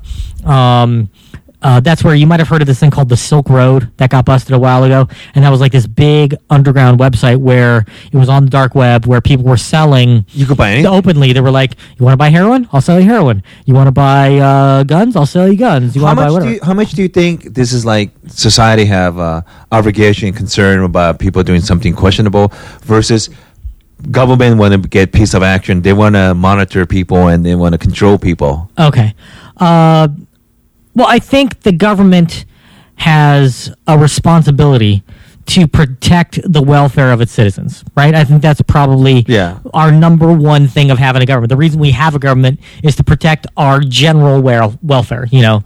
We're uh, willing to give up certain amount of freedom in, in exchange. You, we will give you power. Yeah, you know, we're keep- willing to give it the freedom to just drive wherever we want, yeah. to have red lights so we're not crashing into each other, right? right? Simple example. So uh, in some ways, I think there are some things that uh, we give up the right to. Now, anybody that's engaging these things on the dark web does not deserve to be investigated or researched just because they're looking at websites that might be questionable. Right. Um, I agree.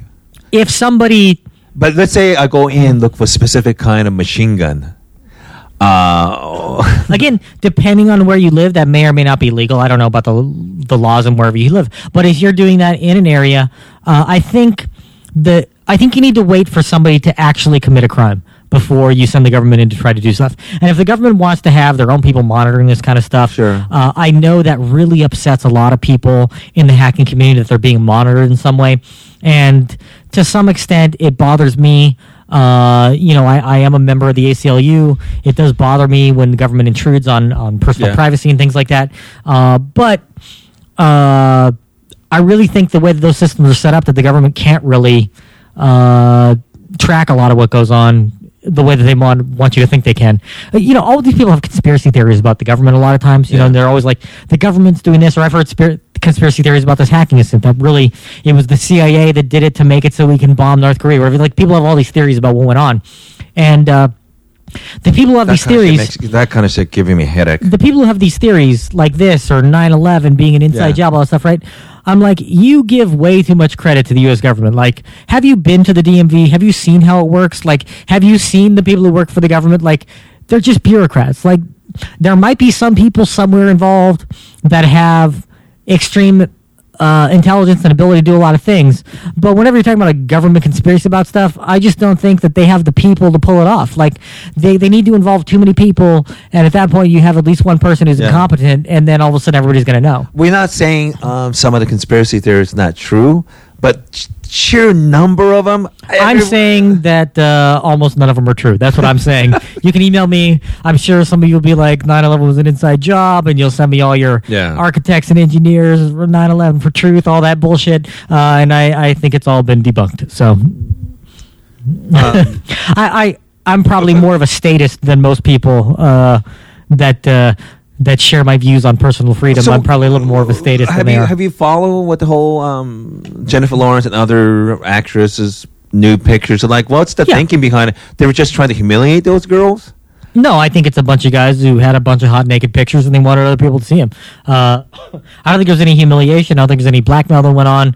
Um, it, it just it, it just blew up bigger because the names were bigger, and it blew up to be bigger than it, than uh, they probably even initially thought it was going to be. Um, and and I I think the people who came out looking best from that are the women who were victims of that situation. I think everybody looks at them and they, they feel bad for them. I think people look at Jennifer Lawrence and they don't feel any different about her. I don't think they look at her any worse. Certainly, mm-hmm. I think if anything, they're like, oh, that poor girl, she had something bad happen to her, you know, and.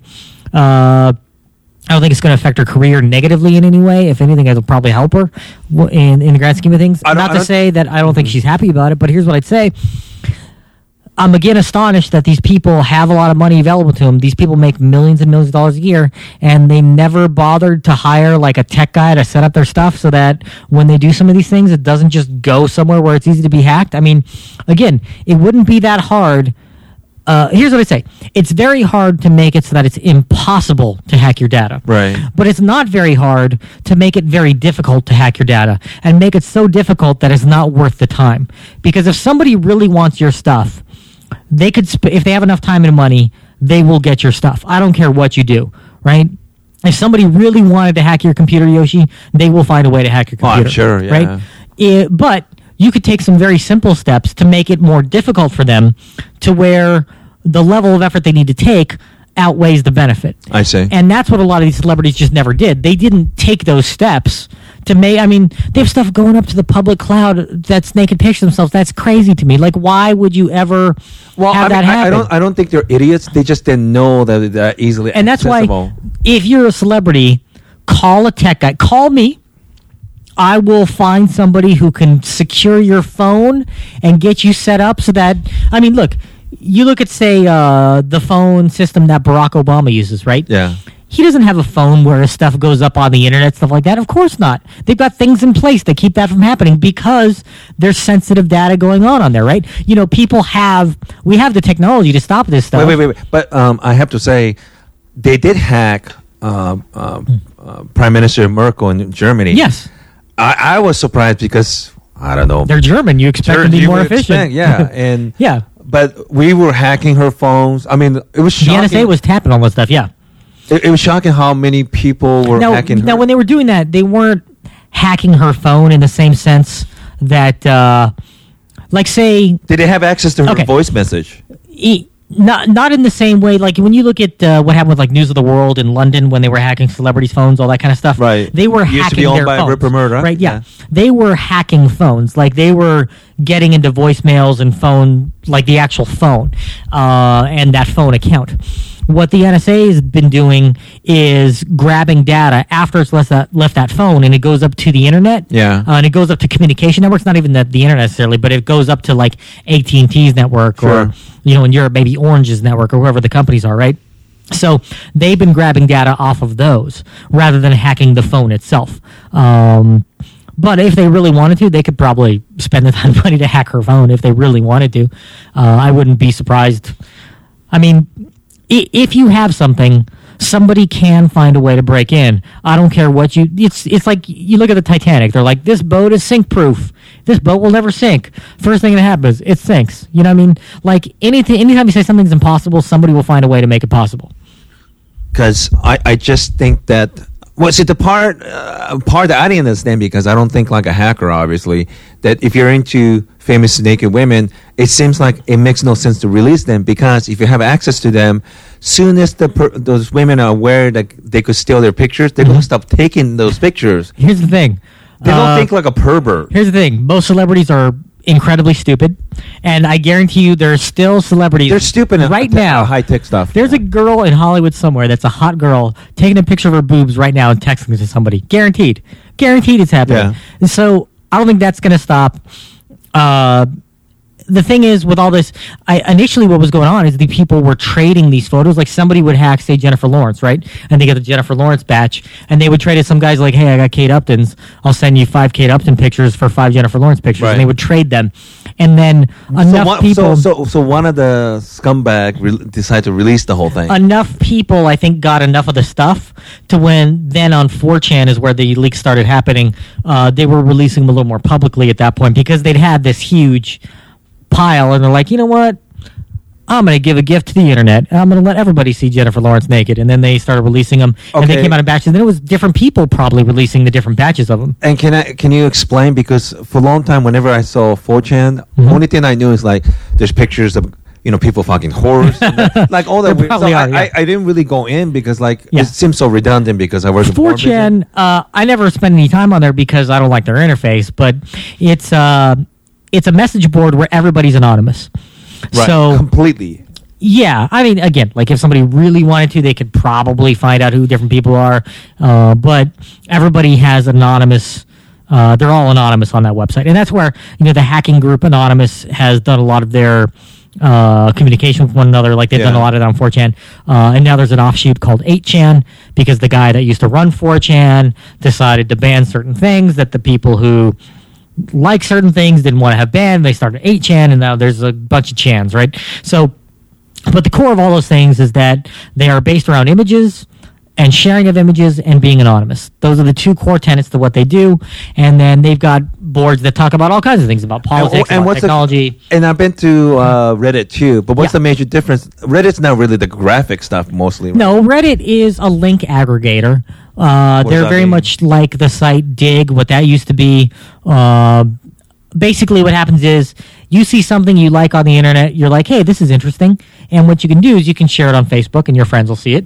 And you can share it on Reddit, and then so all kinds of people for, on Reddit will see it. So you're trying to find communities of people who have the same interest in something. Yeah, so like on Reddit, there are tens of thousands of subreddits is what they're called. So like uh, like I'm the moderator, one of the moderators of the stand-up subreddit. So everything on there is all about stand-up comedy. So Um, I see an article about uh, Bill Burr's new special. I might post it to the stand-up subreddit, and then and there's, whoever's interested. There's, the, the, we have like twenty-two thousand subscribers on there, whatever. So those twenty-two thousand people, if they're looking at Reddit that day, will see this in their list of stuff to look at. Right. And then I, I like rabbits, so I subscribe to one about rabbits, and it's people posting pictures of their rabbits all the time, and I can see pictures of rabbits whenever I want. Uh, you know, there's technology boards, and there's political boards, and there's, you know, there's.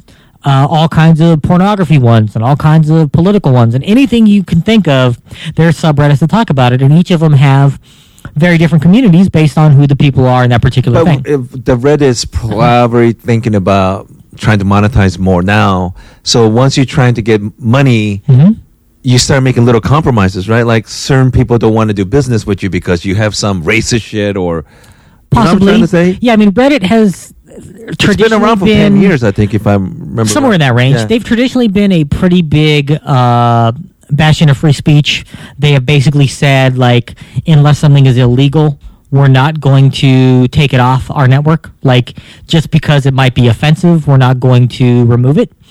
Um, but then they removed they that, have, uh, celebrity pictures from Reddit and four chan? They they removed the board where they were primarily being traded. There's still parts of Reddit where you can find them if you know what to look for. Um, mm-hmm.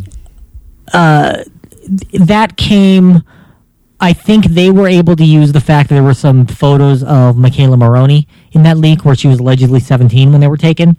And they, I think they were able to use that as justification for taking it down because well, those may be that is illegal. Child porn, technically. Anything, uh, anyone under eighteen is child porn. Uh, as far, I don't think she was naked in the photos. I Uh-oh. don't know. So, I mean, but they were provocative photos. Yeah. Like she was in underwear. So I don't know. I didn't, I didn't see those.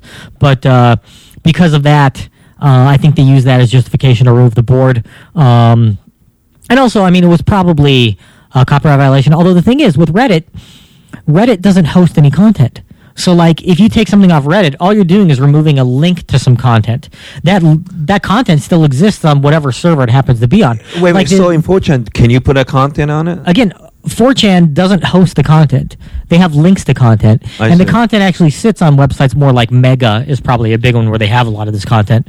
And again, that's all, everything's anonymous and it's just a big uh, file storage place. And that's the one where uh, the guy Kim dot com, guy changed his name to Kim dot com in New Zealand. The guy in New Zealand, he's yeah. stuck there. Yeah, he ran this company called, uh, uh, what was his first one? But now they're Mega dot com. It was... Uh, I heard mega links or mega uploads or whatever mm-hmm. they were. I forget. And they got shut down because he was being sued by Hollywood for copyright violations, all kinds of stuff, right? So New Zealand, the New Zealand authorities shut him down. Because he's, and then he started another one called Mega where it's all encrypted and they can't. He provided service where people choose to use that service to steal other people's T V and movie shows, yes. right? Yeah. But he's not doing it. But correct. And I, and I heard recently he's supposed he's making it easier for him to do, and I think yeah. eventually he's going to wind up going to jail for all this stuff when it comes down to it. But you think so? Ultimately, yeah, they're going to find a way to nail him. There's too much money involved because uh, he's being put on trial for all you know all kinds of stuff in New Zealand, and wow. you know it remains to be seen because he made a lot of money by charging people money for things that he didn't own. But you know, I don't know what's going to happen with that. Um, I tend to. Fall on the anti-piracy side of things in terms of my general feelings. I think it's wrong to pirate stuff, but I don't think that everybody that pirates things is necessarily a bad person. I don't think that every time somebody pirates a movie that Hollywood lost the sale. I don't think that makes any makes any sense. I think a lot of people pirated a bunch of things because they were there, not necessarily costing anybody any business. Because they're like, oh, yeah, I'll get the new Star- the new uh, Spider-Man movie, whatever. And they might not have even gone to see the Spider-Man movie, and they download and like, yeah, oh, you know, I'm not even going to watch it, whatever, right? I think that happens more than people are like, oh, I don't want to see this in the theater. I don't want to pay eight dollars or twelve dollars. Yeah. You know, seeing movies on the big screen is better than seeing them on your computer. Nobody prefers to see them on their computer. I think most of the piracy that goes on is people that just want to see something early, and they're still going to go see it in the theater. I don't think it costs anybody any business uh, if the product is good.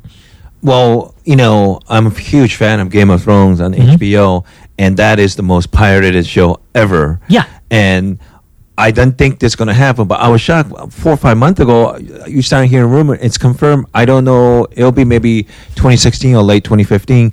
H B O will start offering service like Netflix, where if you just you can just subscribe to them online. Yeah, yeah, you don't have to buy the whole. You don't H B O have to have show. Cable. You don't have to do anything. You can just do online, and I think that makes a lot of sense for them to do because uh, so many people are cutting the cord from their cable company where they're not getting cable T V anymore. Yeah, that H B O subscriber base I think is probably seeing a hit because people are trying to do less and less because cable companies are acting douchier and douchier over time, getting more and more expensive, offering you less and less for that, and their content is not as good, and you know it's just nobody nobody it, it, likes it dri- a cable company. It drives company. me crazy because if you're not a sports fan, I'm trying to be fair with people, but if you're not a sports fan and if you get cable, they force you to get E S P N. All these and E S P N cable channels, like yeah, four, and you don't care. E S P N is literally four to five dollars a month. Yeah.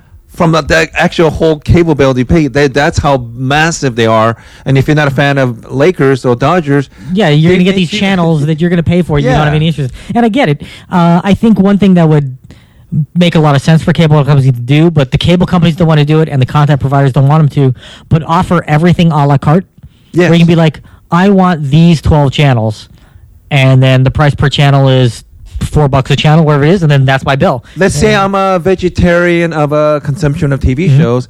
I don't want to see any sports uh, shows. I mean, yeah. I don't want to pay for that. The the, the reason they, that they don't want that to happen is because a lot of these cable channels will have nobody picking them up, and the cable channels will not have enough of a, enough of an income coming in to where they can even make anything. Like, you know, but I have a news for you, free market here. Um, if if you're producing kind of product that people mm-hmm. don't want, then that's your fucking fault. Yeah. You know. Well, as people that are at least loosely affiliated with Hollywood, yeah. you, know, you and me, right?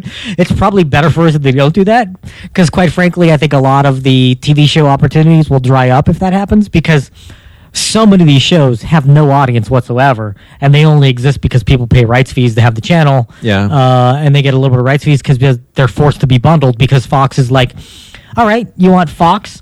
Then you're also going to take Fox Sports. You're also going to take F X. You're also going to take F X X. You're going to take whatever nine hundred other channels we have. You're going to pay so us. It's like one of those bundle Yeah, packages. So they do all these bundles and that stuff. Viacom does it. All those companies do that to have all these networks out with all this content. And I think a lot of those channels will dry up. And then the T V shows on them will dry up. And then there's fewer T V jobs for you and me. But as a consumer, it would be better for me. As an entertainer, it would probably be a little bit worse. But... I don't. I don't know. I don't think it's going to happen anyway. I, so. I, I personally think if, if it's bad, they should die. I mean, I'm, I'm just maybe. Yeah. Um, I just. I don't think it's going to happen because the cable companies have an oligopoly on the system, and there's no, there's not enough of a disruptive influence from anybody to really change everything. Like maybe well, if we get to a day and age where if if everybody has uh, super super fast internet to their home, like way faster than what we have now. Like if they have Google Fiber speeds, yeah. then there can be competing services that come up over the internet that could cut their own deals with networks and do stuff, and people could just get internet-based broadcasting of all this stuff. But we're probably a good, you know, five, ten years away from that happening in America. In Europe, they can do it because they have the speeds. In Asia, they can do it, they have the speeds, but here we don't have it. I, I think changes are coming because I... I remember when the Netflix was available first year, yeah. going years back, to think what they're going to turn into is yeah. shocking to me. But no, I think it will happen. I, I no just choice. think it's going to happen in the near term. I think that's, you know, five, ten years away because the internet speeds just aren't there yet. I mean, our internet here in the U S, we pay more and get less than just about anywhere in the world. I mean, our prices are the highest and we have the crappiest service. And part of that is because we have to subsidize... Uh, people in the middle of nowhere. Yeah. And I get that. But uh, for people in actual urban areas, it kind of sucks. Mm-hmm. You know, but we got to wait for Google Fiber to come in and save us all. That's. It's, you know, it's, to me, it sounds scary for people in the business, but I'm not in the business. But I'm, as a, someone who likes innovation, mm-hmm. you know, what Hulu and Netflix, even Amazon dot com have their own yeah. shows too, you know. And some of those are great. Like Amazon. Uh, well, I mean, I know they got a bunch of nominations for Transparent, but I hated it. Hated it. Oh, do I hate Transparent so much. That's my least favorite show I've seen in the last five years. And it's not because of the... You hate transsexuals. No, I, I don't care about the subject matter. Yeah. In fact, if they made an edit of that show, which was just the scenes with uh, the character Mora, who's played by Jeffrey Tambor, who's yeah. the trans character in the show, if they made uh, a version of the show that was just the scenes with her... Uh, I would watch the show and probably really enjoy it. His entire family on that show is made up of the biggest hipster douchebags I've ever seen. They make me angry to see them. Like, I want to punch every... Like, I want to find the actors and punch the actors in the face. That's how annoying but they Matt, are. Matt, welcome to uh, West, uh, Westwood. Or, yeah.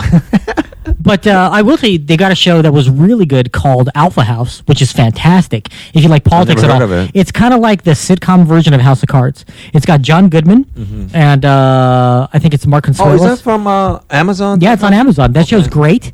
And then they've got another show that's pretty good called... Uh, Uh, Betas, which is very similar in feel to Silicon Valley from H B O. It's a very similar show about people in, in the Silicon Valley, like doing a startup and all that stuff. It's it's the same show as Silicon Valley, but it's pretty good. I uh, like that show on H B O. Silicon. Uh, yeah, if you like that show, check out Betas. It's like the same show. It's got the same character types, uh, but this one has Ed Begley Junior instead of somebody else playing the old guy. And you know, another thing is like uh, maybe I'm pronouncing the show wrong, but it's Gaborgian. Borgen, mm-hmm. maybe. Uh, it's a political th- thriller from Denmark, and it's fantastic. It's it's. Mm-hmm. Uh, I haven't seen that one. It's it's fantastic. Yeah. You know, it's, there's three seasons of it, and mm-hmm. um, translation. Well, the other thing Amazon Prime has is uh, my comedy special. You can go online and watch for free with your Amazon Prime account. Yeah, it's called Hater, Hater by Matt Walker. H eight R. Go check that out. And I get eight cents every time you do, so watch it a lot. That's. That's my oh, that's cool. That's my big financial deal. I, I get no money up front. I get eight cents every time somebody watches it. Um, all, all you need is like a billion people. Like a billion people. It, yeah. If everybody on planet watches it, I'll be doing really well. But uh, you know, probably more like a couple thousand wind up watching it. I'll make eighty dollars and be like, okay, that was fine. You know. But going back, what, what I was saying that Danny showed, it just seems like if it, if the show is good enough, even if it's another country, even if it's mm-hmm. another language, oh yeah, pe- people find entertainment, and I think it. Uh, it sounds harsh, but may- maybe there is a need to kill a lot of bad shows, put pressure on. Oh, I, I totally agree with you there. Yeah, creativity. I mean, know? I think. Uh, uh, well, the, the sad thing is, a lot of the shows on these channels that nobody watches are not necessarily bad shows. I, I don't want to say that, like, you know, these shows on some crappy channel, nobody's going to watch it, and that's because yeah. it's a bad show. I think a lot of it is just because people don't even know it's there. Like, I get so many channels on my T V, I have no idea what they are. Like, I, I watch probably fifteen channels, and that's about it. I don't even know what the rest of them are. Like, I, I wouldn't know, you know, how to even find them until I just have to go to the guide and search for them, all that sure. kind of stuff. So, um, I think there's a lot of good shows that'll probably wind up going away. Um, and again, they'll be replaced by other stuff, ultimately. Uh, but I think there will be a change for the consumers in the future, but I don't think it's in the near term. I think that's longer down the road, because I don't think that's going to happen until there's some government regulation of what's going on right now, because these companies do it because they can, and they've been getting away with it for their entire existence.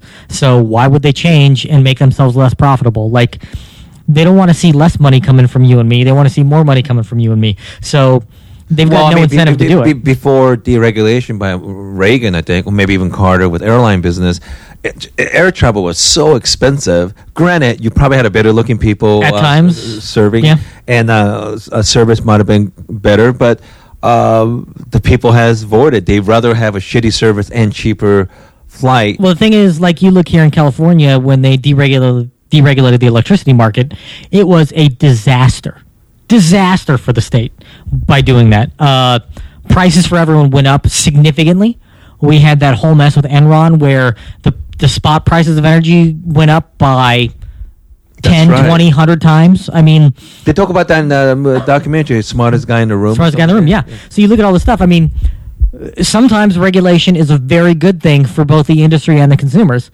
Um, and then they had to come come back and basically re-regulate a lot of the way the electric sure. business works in California to fix the whole problem. And, uh, you know, there there are no government regulations in businesses for things that have never been a problem. You know what I mean? Government does, doesn't just go in and say, hey, we're going to regulate this because we want to regulate it. They do it because there's a problem that the industry failed to address. And they almost always give the industry a chance to address those issues before they do it. But, Matt, so, don't you think sometimes even if there's no problem, they see opportunity to make money or, or expand their power? Well, here's the thing. You know, if we don't like that happening... Vote for different people. Vote for people who are less regulatory. Like, that's the great thing about our government is we have the option to vote for different people. We just don't do it in this country because no. we don't have enough more. I mean, I vote primarily for candidates who are not members of either the Democrats or Republicans. Most of the people I end up voting for are people in third parties. Uh, Independent libertarian. Independents. Uh, you know, I I voted for Ralph Nader in two thousand. I voted for Ralph Nader in two thousand four. I voted for Ralph Nader in two thousand eight. I voted for Rocky Anderson in two thousand twelve. You know, and down the ballot, I vote for people generally in the Green Party, Peace and Freedom Party. I'm voting for people from these other parties that have a different view on the world yeah. than the two mainstream parties. But until more people do that, or until we change the way that congressional districts are drawn in this country, we're going to keep getting the same people over and over again, because Congress has an overall approval rate of what, like four percent, something like that? It's really maybe low. Maybe one in twenty people approves of the job that Congress is doing, but individual Congress members have approval rates typically in the sixty, seventy, eighty, ninety percent rate, because of the way the congressional districts are drawn. So people in a specific part of Louisiana living in a swamp somewhere might say, hey, Congress sucks, but my guy's awesome. You know what I mean?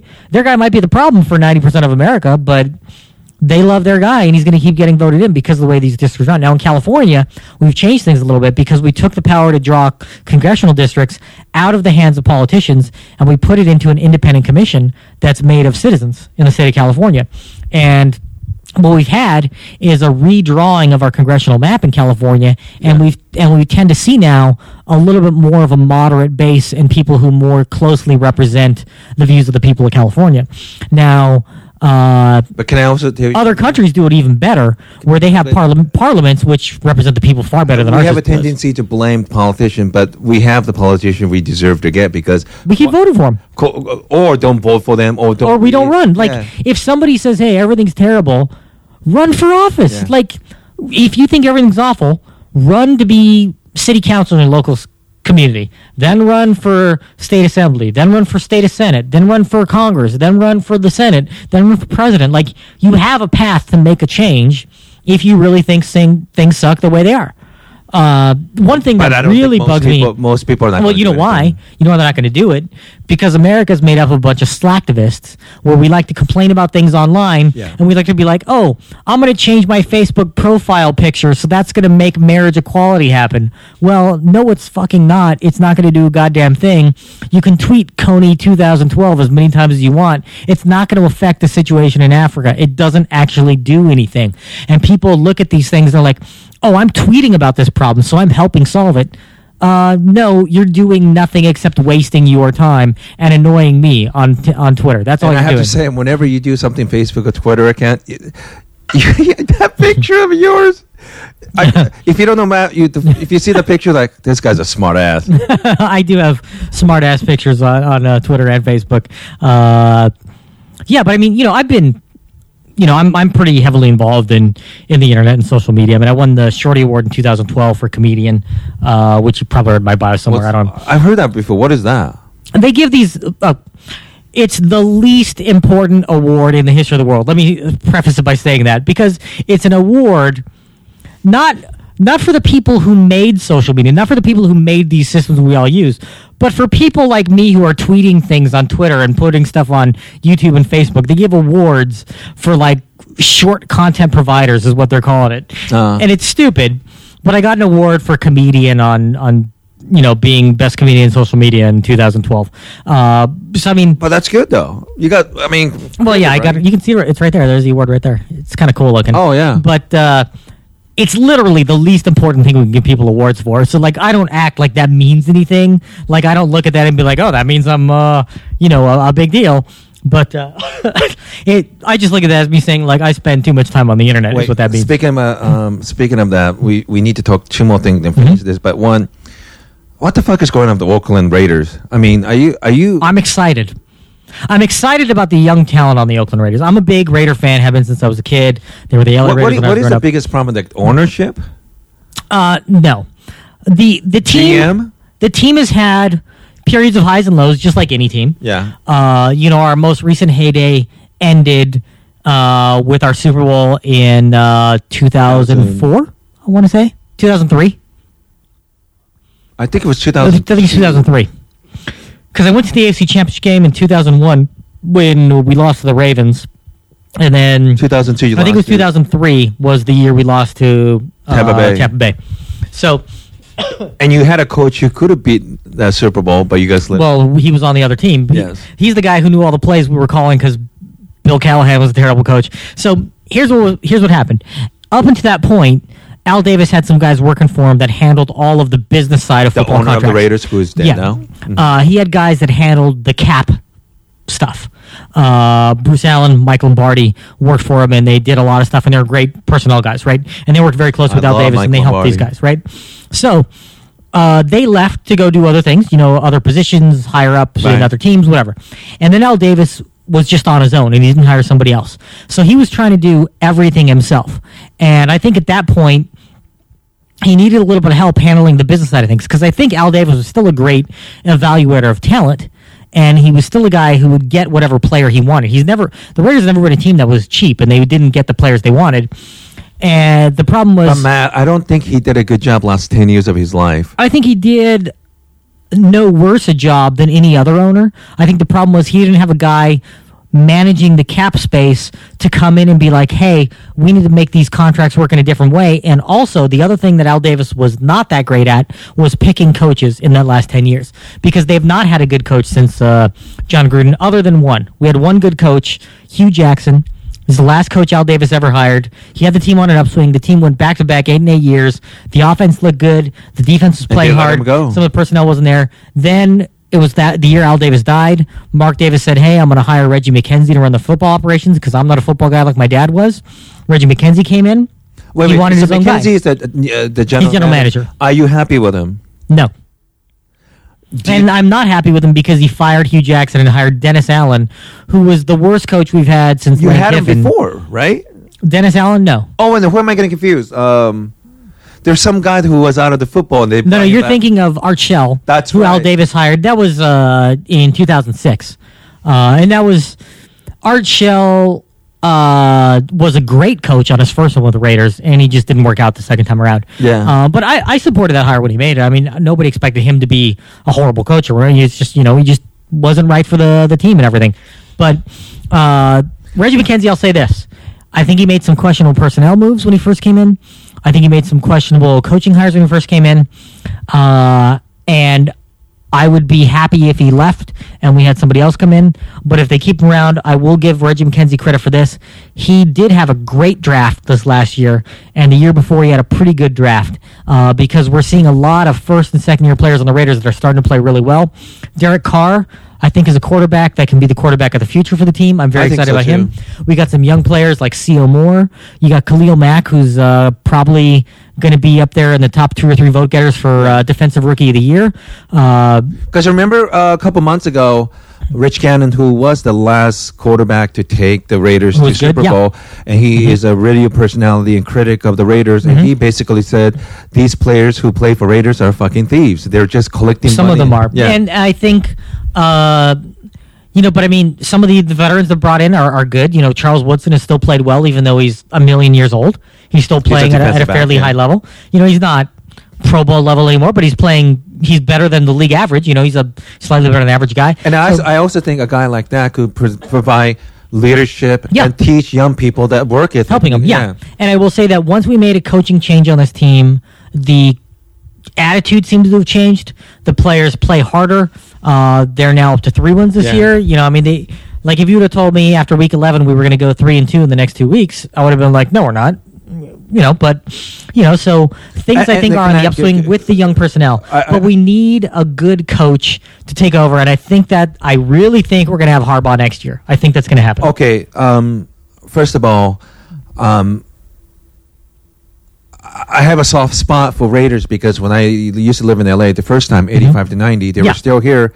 And two, for those of you, if you don't follow American football, I have a soft spot for Raiders, even though I'm a Seahawks fan, because they have, they were in the they, same division at that they time. They gave people who were, I guess, quote unquote, fuck ups. They didn't mm-hmm. work out in other plays. Yeah, and, and, and they all, were the team of second chances. Yeah, they gave chances to these guys, motley crew of guys, mm-hmm. and also, um, uh, you know, Al Davis. I have to give the guy credit. He's he is Jewish. He's one of the Jewish owners in the beginning, and he give so much opportunity to minority players and coaches. First, yeah. uh, first black head coach in the N F L was Art Shell with the Raiders. Yeah. Uh, Tom Flores. One of the first Hispanic head coach, Tom yeah. Flores.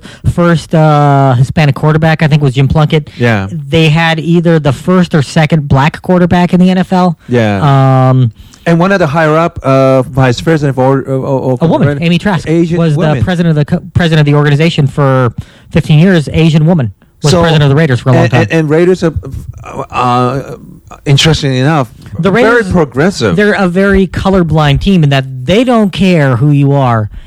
If you can help them win, they don't care what you've done. All yeah. they care about is if you can help them win. That's always been the motto. So, and, and, and Raiders used to have a reputation being this, like a crazy outlaw. Mm-hmm. But quite often, the guys who wear this outrageous uh, outfit, they're like C P A, me. the doctors and lawyers. Like me. You know? Yeah. When I go to Raider games, I do the whole deal. I get into face paint. I do the whole deal. Uh, it, it's fun, you know. I, I, yeah. I, and and, and I'm, I'm a fan of N F L, and mm-hmm. it, it makes me sad when you have a weak Raiders, because I think when Raiders are strong, it's fun, yeah. entertaining. I really think that next year Harbaugh will be the coach. I think he's sort of, I think that's where he wants to end up, because I don't think he wants to leave California. I don't think he wants to leave the Bay Area. Well, especially with the rumor I keep hearing that his wife do not want to leave yeah, uh, I mean, Bay what, Area. Like, what is, what is he going to do? Take a job with the Jets or the Bears, like, and uproot his whole family and move to the middle of the country, or go to Michigan? Granted, he can get paid more money in Michigan. Don't, I'm not going to doubt that, but you know, he's a guy where he, he's he, got enough money. I don't think he needs it. The rumor that I keep hearing is, is Atlanta. Because mm-hmm. be, because they already say they ha- actually have a quarterback, mm-hmm. and they actually have a talent. I think... I don't have anything against yeah. that coach, but I don't think he's a good Mike Smith. Coach. I yeah, don't think he's a I don't think coach. he's great. Uh, Harbaugh, maybe he, you know, it, it kind of bothers me to, because I'm such a Seahawks mm-hmm. fan, but my personality goes, I'm more of a Harbaugh guy. Harbaugh's a great coach. I mean, Pete Carroll's a very face. good coach, too. Yeah. So, I mean, I, I can't knock either one of those guys. They've both been great coaches, uh, especially this time around for Pete Carroll. You know, his first run in the pros didn't go quite as well, but, yeah. uh, you know, I think... Uh, Harbaugh is certainly a guy. I think he's proven he's a guy that can win the Super Bowl. He hasn't yet, but I think he can. But he's a very competitive every guy. Every program that he went, whether college or pro, it's, every program he's has been a turnaround job. He ta- he doesn't shy away from taking a bad team and making a good team. And I think the Raiders having Derek Carr, having some good young defensive talent, having uh, uh, an offensive line that's actually played played pretty well this year. I think that's a team he could look at and say, hey, I don't have to go very far. I can do something with this. I can make it happen. And I think the Raiders would basically give him control over the operation. I, I mean, I think if the Raiders can get Harbaugh, I think they would fire Reggie McKenzie in a heartbeat.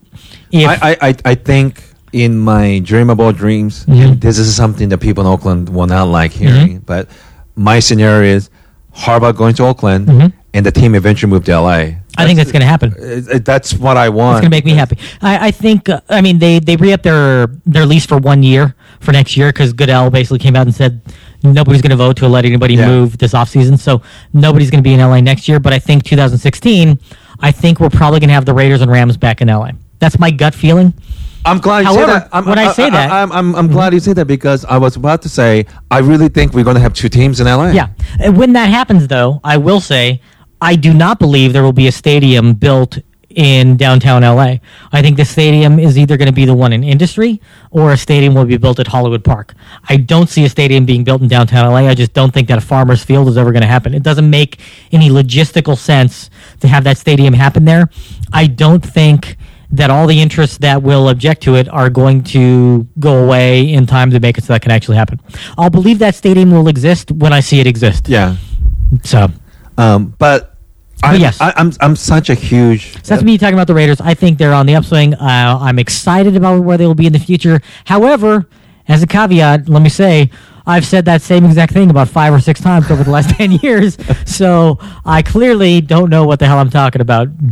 And and I like this idea that um, if Harvard goes Oakland, just they already hate each other, the Niners and Raiders, mm-hmm. you know? Oh, it'll be Oh, it'll be bad. I mean...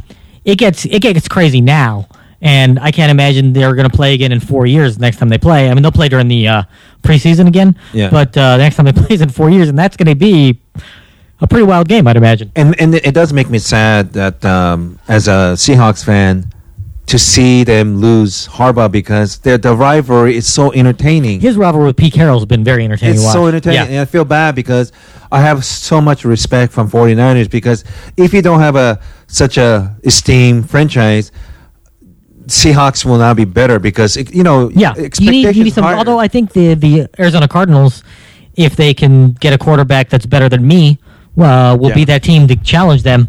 Uh, like, I think they better be calling, well, it, this is going to be in two weeks. So we're going to find out what the hell happened with the Cardinals in two weeks. But, I mean, how they haven't called, like, Brett Favre or call Tim Tebow. Call, call Jamarcus Russell. Yeah. Call somebody who's been in a pro game. Jamarcus Russell. They're going to start a guy next week who's never played a pro game. He's a rookie.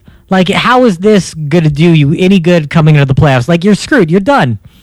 Pack it in. None of these guys can, can do enough to make it happen. Yeah. So I, I, I don't want to say anything bad about Cardinals because I think they've had a great season. Great season. And I think if Carson Palmer had not been hurt, that's a team that would probably be sitting at like fourteen and two at the end of the year and would roll through the playoffs and win the Super Bowl. Like, I really think they were a team built to win it all. And I think they've got a great team with a lot of talent. It's just their quarterback situation. They're on their fifth quarterback. Yeah. Like, it's Fourth their, fifth, yeah. They're just they're they're done. It's like you can't go that far down the depth chart. And, and still win. Man, there was a time six, seven weeks ago, I thought, ugh, I don't know even Seahawks are going to go to playoff because my, my... Yeah, they have had a huge turnaround. My my feeling was, beginning of the season, I would have been just happy they made it to the playoff, you know? But now, if they win next week, they're number one seed. Yeah, number one seed overall, yeah. I'm I'm really... I'm, I was very surprised with that. I mean, they've had a great second half of the year. They've... Well, they're uh, healthier. That's what it is, what it comes down yeah, to. Yeah, and the thing that's surprising is they dumped uh, that receiver... Uh, right around that time, you know, they were like having a bad year. They dumped that one Percy receiver, Harvin, Percy yeah. Harvin, who's like a big name guy and had a big role in the Super Bowl, and he was supposed to be a big part of their offense. I and feel, then you look I at him, bad, like, I feel bad that they that they uh, Golden uh, uh, Golden Tate's gone. Golden Tate's gone, and, and we were sure, he's had a great season. Yeah, he was great for my fantasy league team this year. Gotta say Golden Tate, but uh, uh, so like. You know, the, the Seahawks, I think they're definitely a big Super Bowl contender. I think uh, the Packers have slid off a little bit now. Um, I don't because I don't think Seattle could go to Green Bay and beat those guys. I, I don't. I'm not. About, I'm not if sure about Seattle that. Gets the home field advantage, I think we then I think them. They're the favorite to make it to the Super Bowl. Yes. If Seattle doesn't get the home field advantage, then I think Green Bay could definitely challenge them. Uh, I think Arizona, again. If Arizona had a quarterback, I would pick Arizona to win. Right. Uh, but they don't have a quarterback. I mean, it's like it's like you were me playing quarterback for them. It's like ridiculous, and their running game has not been their strength this year. So, so. Biggest concern for Seattle is three things for me right now. Uh, next week, we cannot take Rams as a joke. They're not a joke player. No, the Rams are a good team. Jeff Fisher, he's an incredible coach. That defense is frightening. Defense is playing out of out of this world, and they're they're a very good team. I'm just glad we're playing in Seattle, and I hope we learn to beat these guys because that game, I got to hand it to Rams. They did all kinds of trick plays. Like, yeah. Motherfuckers, like, you know, like, uh, I tip my hat to them. So was crazy, yeah. I hope they take it serious, and I do think they take serious, and I hope they beat them. If they do end up beating them, the biggest concern for Seattle is uh, complacency and possible injuries, but Cowboys and Green Bay, those are the big concern for me. I would know? not be concerned about Dallas. I, there's something about Dallas to where I'm just like, it's like, to me, they're like the Emperor's new clothes. They're, I'm just like, they're not... But they did beat Seattle in Seattle. Yes, too, they know. did.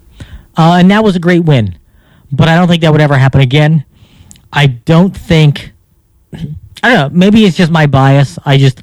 I don't buy the Cowboys as a legit Super Bowl contender. I, I hope I hope somebody beat them and we don't have to deal with it. And I think... Um, As great as Green Bay's been, and Aaron Rodgers is fr- he is a scary motherfucker. When he went, I mean, he's had a couple bad games this year, but outside of those bad games, he's been playing like M V P level. They're phenomenal. And, and it's weird because, you know, two weeks ago, Aaron Rodgers had a bad game, and he killed a bunch Against of people Buffalo in fantasy. Bills, right? Yeah. The next week, Peyton Manning had a bad game, killed a bunch of people in fantasy. Then this week, Drew Brees had a bad game. He killed me in fantasy. So it's like it's like the the elite quarterbacks were like taking turns having a bad game and screwed up people's fantasy playoffs. Well, for, for example, tonight I did four game parlay. I already won three games yesterday. Mm-hmm. Tonight, who'd you pick? Uh, I had Green Bay, Pittsburgh, and I also have Cowboys. Mm-hmm. And then tonight, uh, I beat the spread. tonight I just have to have Denver beat Bengals by four points. Then I get six hundred fifteen bucks. So. Four points should be doable. I would expect. But that you, to just, you just, but never you never know. know. That's the thing in the N F L. Like you never know. You just never know. I mean, look at it this way. Uh, Derek Carr has thrown more touchdowns against the Bills defense than Aaron Rodgers and Peyton Manning combined this year, because he threw one and those guys threw zero each. So it's like you never know who's gonna be who's gonna do stuff against who. And I, I have to uh, going back to your team Ra- Raiders. I, I I have to admit. I think they are an upswing because I like that kid. There's a lot of good young talent, and Derek Carr has the right attitude. I think he saw a lot of things his brother did that didn't work out, and I think he learned from it. And I David think he's Carr, really... I, and I always felt bad for him because they played him right away. Played him right away with an offensive line that was horrible to where he got sacked, what, like sixty times the first season? It was awful. Poor he guy. was getting killed, you know? So I think... Uh, um, I think uh, Derek went to Fresno State. They were yeah. pretty good. And I think they kind of eased this guy in. And the only reason he started playing because uh, what's-his-name got hurt, who played for well, Texan. Matt Schaub, yeah. it, they they say it's because he was hurt at the beginning of the year, but really he lost the job to Derek Carr in training camp. Like, Derek Carr outplayed him. And they're like, and the same thing happened last year with uh, Terrell Pryor, who outplayed Matt Flynn, who came in. Yeah. And then, ex- ex- again, Terrell Pryor, great talent, never got a shot from Dennis Allen, really. Dennis Allen never wanted him to be the quarterback. Reggie McKenzie never wanted him because he was Al Davis's last draft pick, and they sort of wanted to get rid of the guy. It kind of reminds me of Black Tebow. He was uh, he played really well. Do you remember that game against Pittsburgh last year? Whenever he played, it was around like crazy. Yeah. Uh, first, well, first to second move, he literally like ran all. ninety-eight yard touchdown. Yeah, yeah, it's great. Uh, I think he and he's on Seattle, right? Isn't he? Uh, they caught him right away. Oh, they caught him. Okay, so I mean, that guy's a great athlete, and I think that's a guy. In fact, here's what I would do: if I'm in Arizona, I would call up Terrell Pryor, sign the guy if he's cut, sign that guy. Here's the deal: he's an athlete. You put the ball in his hands, you get twenty plays that work with him. Yeah. Where it's twenty plays of him lofting the ball to Larry Fitzgerald and another twenty plays that are options where he gets to run the ball or hand it off. You get that in the mix. He can learn that in a week, and you see what happens in the playoffs. Like, you've got a better shot with that than with Ryan Lindley and whoever the hell. Like, there's some new guy I heard about they were starting today that they're going to start this week. And I'm like, I don't know who that is. I've never heard of the guy. He's a rookie that they signed as a rookie free agent after the season started. Like, he's not even a guy who was drafted anything. It's just you had no chance with that guy. By the way, I uh, I should apologize to anyone who's listening mm-hmm. to this podcast overseas because they have no idea what we're talking about. Yes. But, um, you know. We're I, talking about American football, not football. Football. So if this is a you know most one of the exciting time of year for us. There's one more week mm-hmm. after tonight, then playoffs start, mm-hmm. and that's when real entertaining. That's football when we see playing. What happens. Yeah. yeah, and another thing, unlike baseball and basketball and any other uh, hockey, it really comes down to the last week because we. St- We still don't know which team's going to make the playoff, and this is what makes it really exciting. Yeah, we don't know. Uh, with football, because there's so few games, sixteen games, that yeah. it uh, it makes it so that knowing who's going to make the playoffs and, and where they're going to make the playoffs. Uh, and we have this thing called seeding, which you know determines who plays who and uh, where they play. That's really up in the air more than anything. So uh, it's going to be interesting. Um, but I, I, Matt, I, I hope uh, you're right because I've been thinking uh, it's kind of ridiculous even to tell people like we're going to end up two game, two teams. But I do believe like people want to come to second biggest market in the country. Uh, I would love to see Raiders because I just mm-hmm. feel like Raiders really is the L A team. I mean, the, the Rams have a lot of history here, and the Rams were sort of. Uh, I mean, neither one of those two teams should have left when they did, but the N F L was so. Pushing to make the local community pay for a stadium yeah. that they wanted those teams to leave, and they didn't want a deal to happen where L A would set a precedent of the t- of the city not paying for a stadium yeah. to where they rather would have the, t- the teams leave, uh, and they sort of sabotaged some stadium deals that were in place. Like, the Raiders had a stadium deal basically in place for Hollywood Park that the N F L sabotaged, and you can... find out a lot more about that if you go online. Yeah, but, there was all that loss. But, uh, but I mean, but I mean, we're talking almost tw- basically twenty years. Twenty years ago, yeah. And it's. Uh, I think they're both going to come back, and I will be happy to go watch the Raiders play in L A. So. Yeah, I mean, I, you know, I don't, I don't have a one strong feeling or another about. I think those two teams about, will come Rams, back, but I, I would like yeah. to see Oakland Raiders come back. And you're right, the way. Financial situation is I don't think they're going to build in downtown, but I wish they would build in downtown because Uh, gentrification, revitalization mm-hmm. of downtown, not to mention... Well, they've already got Staples Center right there. Yeah. I don't think it's going to make that much of a difference in terms of gentrifying the area. Well, it's a selfish reason. I'd rather take Subway but, to do a... Yeah, I know, area. I know. I mean, that's why I'm I'm really hoping they build the one in Industry, because it's like two miles from me where oh, the stadium would true. be. So I'm like, that'll be great. I can just go right over that way. But um, I think that plan actually makes the most sense in terms of location. They don't need to like destroy a lot of stuff. Obviously, you're going to have a plenty of parking. Yeah, they could make it happen out there in the city of Industry, but you know, we'll, it remains to be seen. So uh, I'll cross my fingers and hopefully see the Raiders in a couple of years. So we talk about uh, sports, mm-hmm. we talk about computer stuff, and we have a little bit of time left for your comedy. Mm-hmm. So you okay. once again mention mention your we'll name up again. again. The, the special is called Hater H eight R, and you can watch it for free on Amazon Prime if you have an Amazon Prime account. Uh, if you do not, you can buy it from my website for five bucks, or it's available other places online. Uh, and if you buy it from my website, you also get the album as a download as well, and right. you can get the album from you know iTunes and all those places too. Right? And uh, how, how's it? Uh, how's it going? It's uh, forty-six minutes of me uh, doing a headline spot at the Ice House here in Southern California. Great club, as you know. Uh, mm-hmm. Probably Joe Rogan's there a lot. Yeah, it's probably my favorite place to perform in Southern California. I would say it has the best crowds. I mean, I love the the place. Um, what I did with this, it's all self-produced.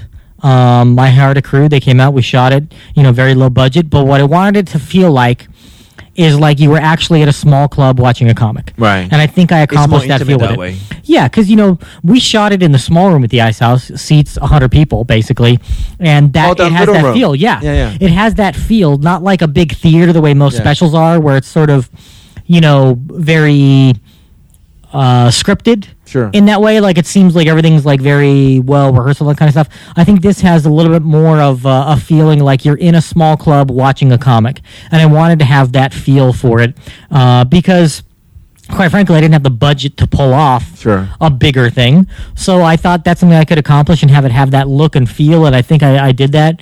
And uh, so you know, you're happy I hope with people it. like it. Yeah, I'm happy with how it came out. You know, it's it's uh you know, I'm sure not everybody's going to like it, but, you know, whatever. I can't control that. I'm sure there are people who don't like my sense of humor, which, fine, whatever. I don't care. It's not everybody has to like me. Um, so how often do you have a chance to go on the road? Is is the... Uh, you know, I go out uh, a few times a year. I'd love to go out more, but, you know, financially... I, I don't like to go out and lose money. Yeah. And I'm not a name. I don't have a lot of credits that I can get bookings in places where they pay more. Sure. So it's sort of... working towards getting to that point where I can can make more money doing it. Uh, I go out with Mike Bertori, a friend of both of ours, a lot. Yeah. Uh, so we'll go on the road and do a lot of like you know smaller gigs where fucking there's not a lot of money. He's working all the time. Beast. But, that guy's yeah. hilarious. And he's got a special coming out uh, that you'll be able to check out in about a month on Amazon Prime called Crowdwork. Oh, really? Uh, yeah, so he's going to come out. Shot it in the same place. What we did was we, we basically co-headlined two nights. Yeah. Uh, so, like, we recorded everything. And then, so his was shot on the same night and mine was shot. So, uh, we put it all together because it's easier to do. That way we could get the crowds out and stuff. So, so what's your plan like next five years if you have one for comedy? I mean... Uh, ultimately, I would love to make more money on the road so I could... Uh, taper off doing the day job stuff yeah. that I do now. Um, I would love to work more in Hollywood and get some T V credits going because I think that's really the. Uh, I mean, that's really the the step that is holding me back from making more money on the road. Yeah. Is not having enough T V credits. Um, and with that, my goal is to have a friend that becomes really famous and coattail that fucker. Uh, so I'm hoping that. Uh, You know, I've got friends who, who are fairly successful. You know, like my friend Steven Glickman had his own T V show for four seasons. It took about five years on, of, uh, on San Diego Nickelodeon. Um, panel with him. Yeah, you know, great guy. Uh, so he's one of my best friends. Like, I, I hang out with him all the time. We go on the road here and there. And he's got a little bit of a name. So, like, we can go out and do he door deals. He fucking sing, man. Like, opera. Oh, yeah. Shit. He was on Broadway. He played Shrek on Broadway. Yeah. Um. So... very talented guy. And uh, he's got a little bit of a name. So we can go out and, and do some stuff. I've... uh. yet to really make any inroads in the the T V side of things and the sure. movie business. You know, I've taken acting classes. I know what to do on a set, but, you know, if you're an agent listening right now and you want a new client, give me a call. Uh, I don't think this podcast is going to help I don't think your podcast is big with agents, no. But, uh, you know, hoping that this special sort of gets in the hands of some people who will see it and they'll say, hey, this guy's pretty good. Like, he, yeah. he's he's not, uh, you know, just some crappy open micer. He's like a real comic and he can... do time, and he can put on a good show, and I would enjoy watching it. I would pay money to go see him. I yeah. would buy drinks watching him. And, you know, like my my next goal is, you know, to write my next hour. You know, like I've got this material that I've done, and I can do it, and it's fine. But, uh, you know, I'm working on new different. stuff because it's, like, you know, it's a lot of stuff. I'm I'm tired of doing it. I don't want to do those jokes anymore. Like, some of them I haven't done since I recorded the special. Um, so I'm working on new new material. I've got probably another, I don't know, half hour um, that's not on there, of which probably fifteen I had before the special already. Sure. But I've written about fifteen since then, since I recorded it in March. And I'm working towards the next hour, so it'll probably be another, like, and what's your website two. again? funny matt dot com. If you go to funny matt dot com, and if you look up... That's easy. If you just type in the word Funny Matt on the internet, you will find me, because I'm Funny Matt on every website that you can have a name on. Like, I'm Funny Matt on Twitter, Facebook, Pinterest, MySpace, Reddit, YouTube, uh... like anything where you pick a username, I am Funny Matt on that website. So go to funny matt dot com and you can find out more about the special. You can watch it right online. And I hope you like it. If you do, uh, write a review. Leave me some feedback. If you don't like it, you can let me know at matt walker sucks dot com. That's my other website where I take all my hate mail. And you can send me hate mail there and tell me how terrible I am. I'm happy to get it there. And if they have a question about, you know, comedy or um, um, N F L f- football slash yeah. Oakland Raiders and high-tech stuff, they could, yeah. you know, just... Uh, or if you know, you're a, uh, uh, a beautiful supermodel and you want to take naked pictures of yourself on your cell phone, you want to make sure they're protected, you can give me a call. I will work out a way to where the only person other than you and the intended recipient that sees them will be me. I will make sure that happens, I, and I, I will protect your data. You. I will protect your data so that nobody else sees it besides you and me and whoever you're sending it to, uh, and I won't even charge you very much, so... We yeah. can make that happen. Well, um, go to uh, Matt's website if you have a question. Mm-hmm. And uh, I, I know, knowing the kind of person he is, he, he will definitely respond. Yeah. And, and if you're in uh, Southern California, you can check me out at the Ice House on January tenth. I'm back there with Mike Muratori and uh, Neil Edwards and some other very funny comics. Oh, cool. So it's going to be a good show. And uh, um, I might even come over and check it out. Great. So, awesome. All right, guys. Thanks for listening to the show. And, uh, yeah, like I said, contact Matt and check out his comedy. Thank you, Yoshi. And, uh, yeah, it's uh, it was good seeing you. And uh, I will talk to you guys soon.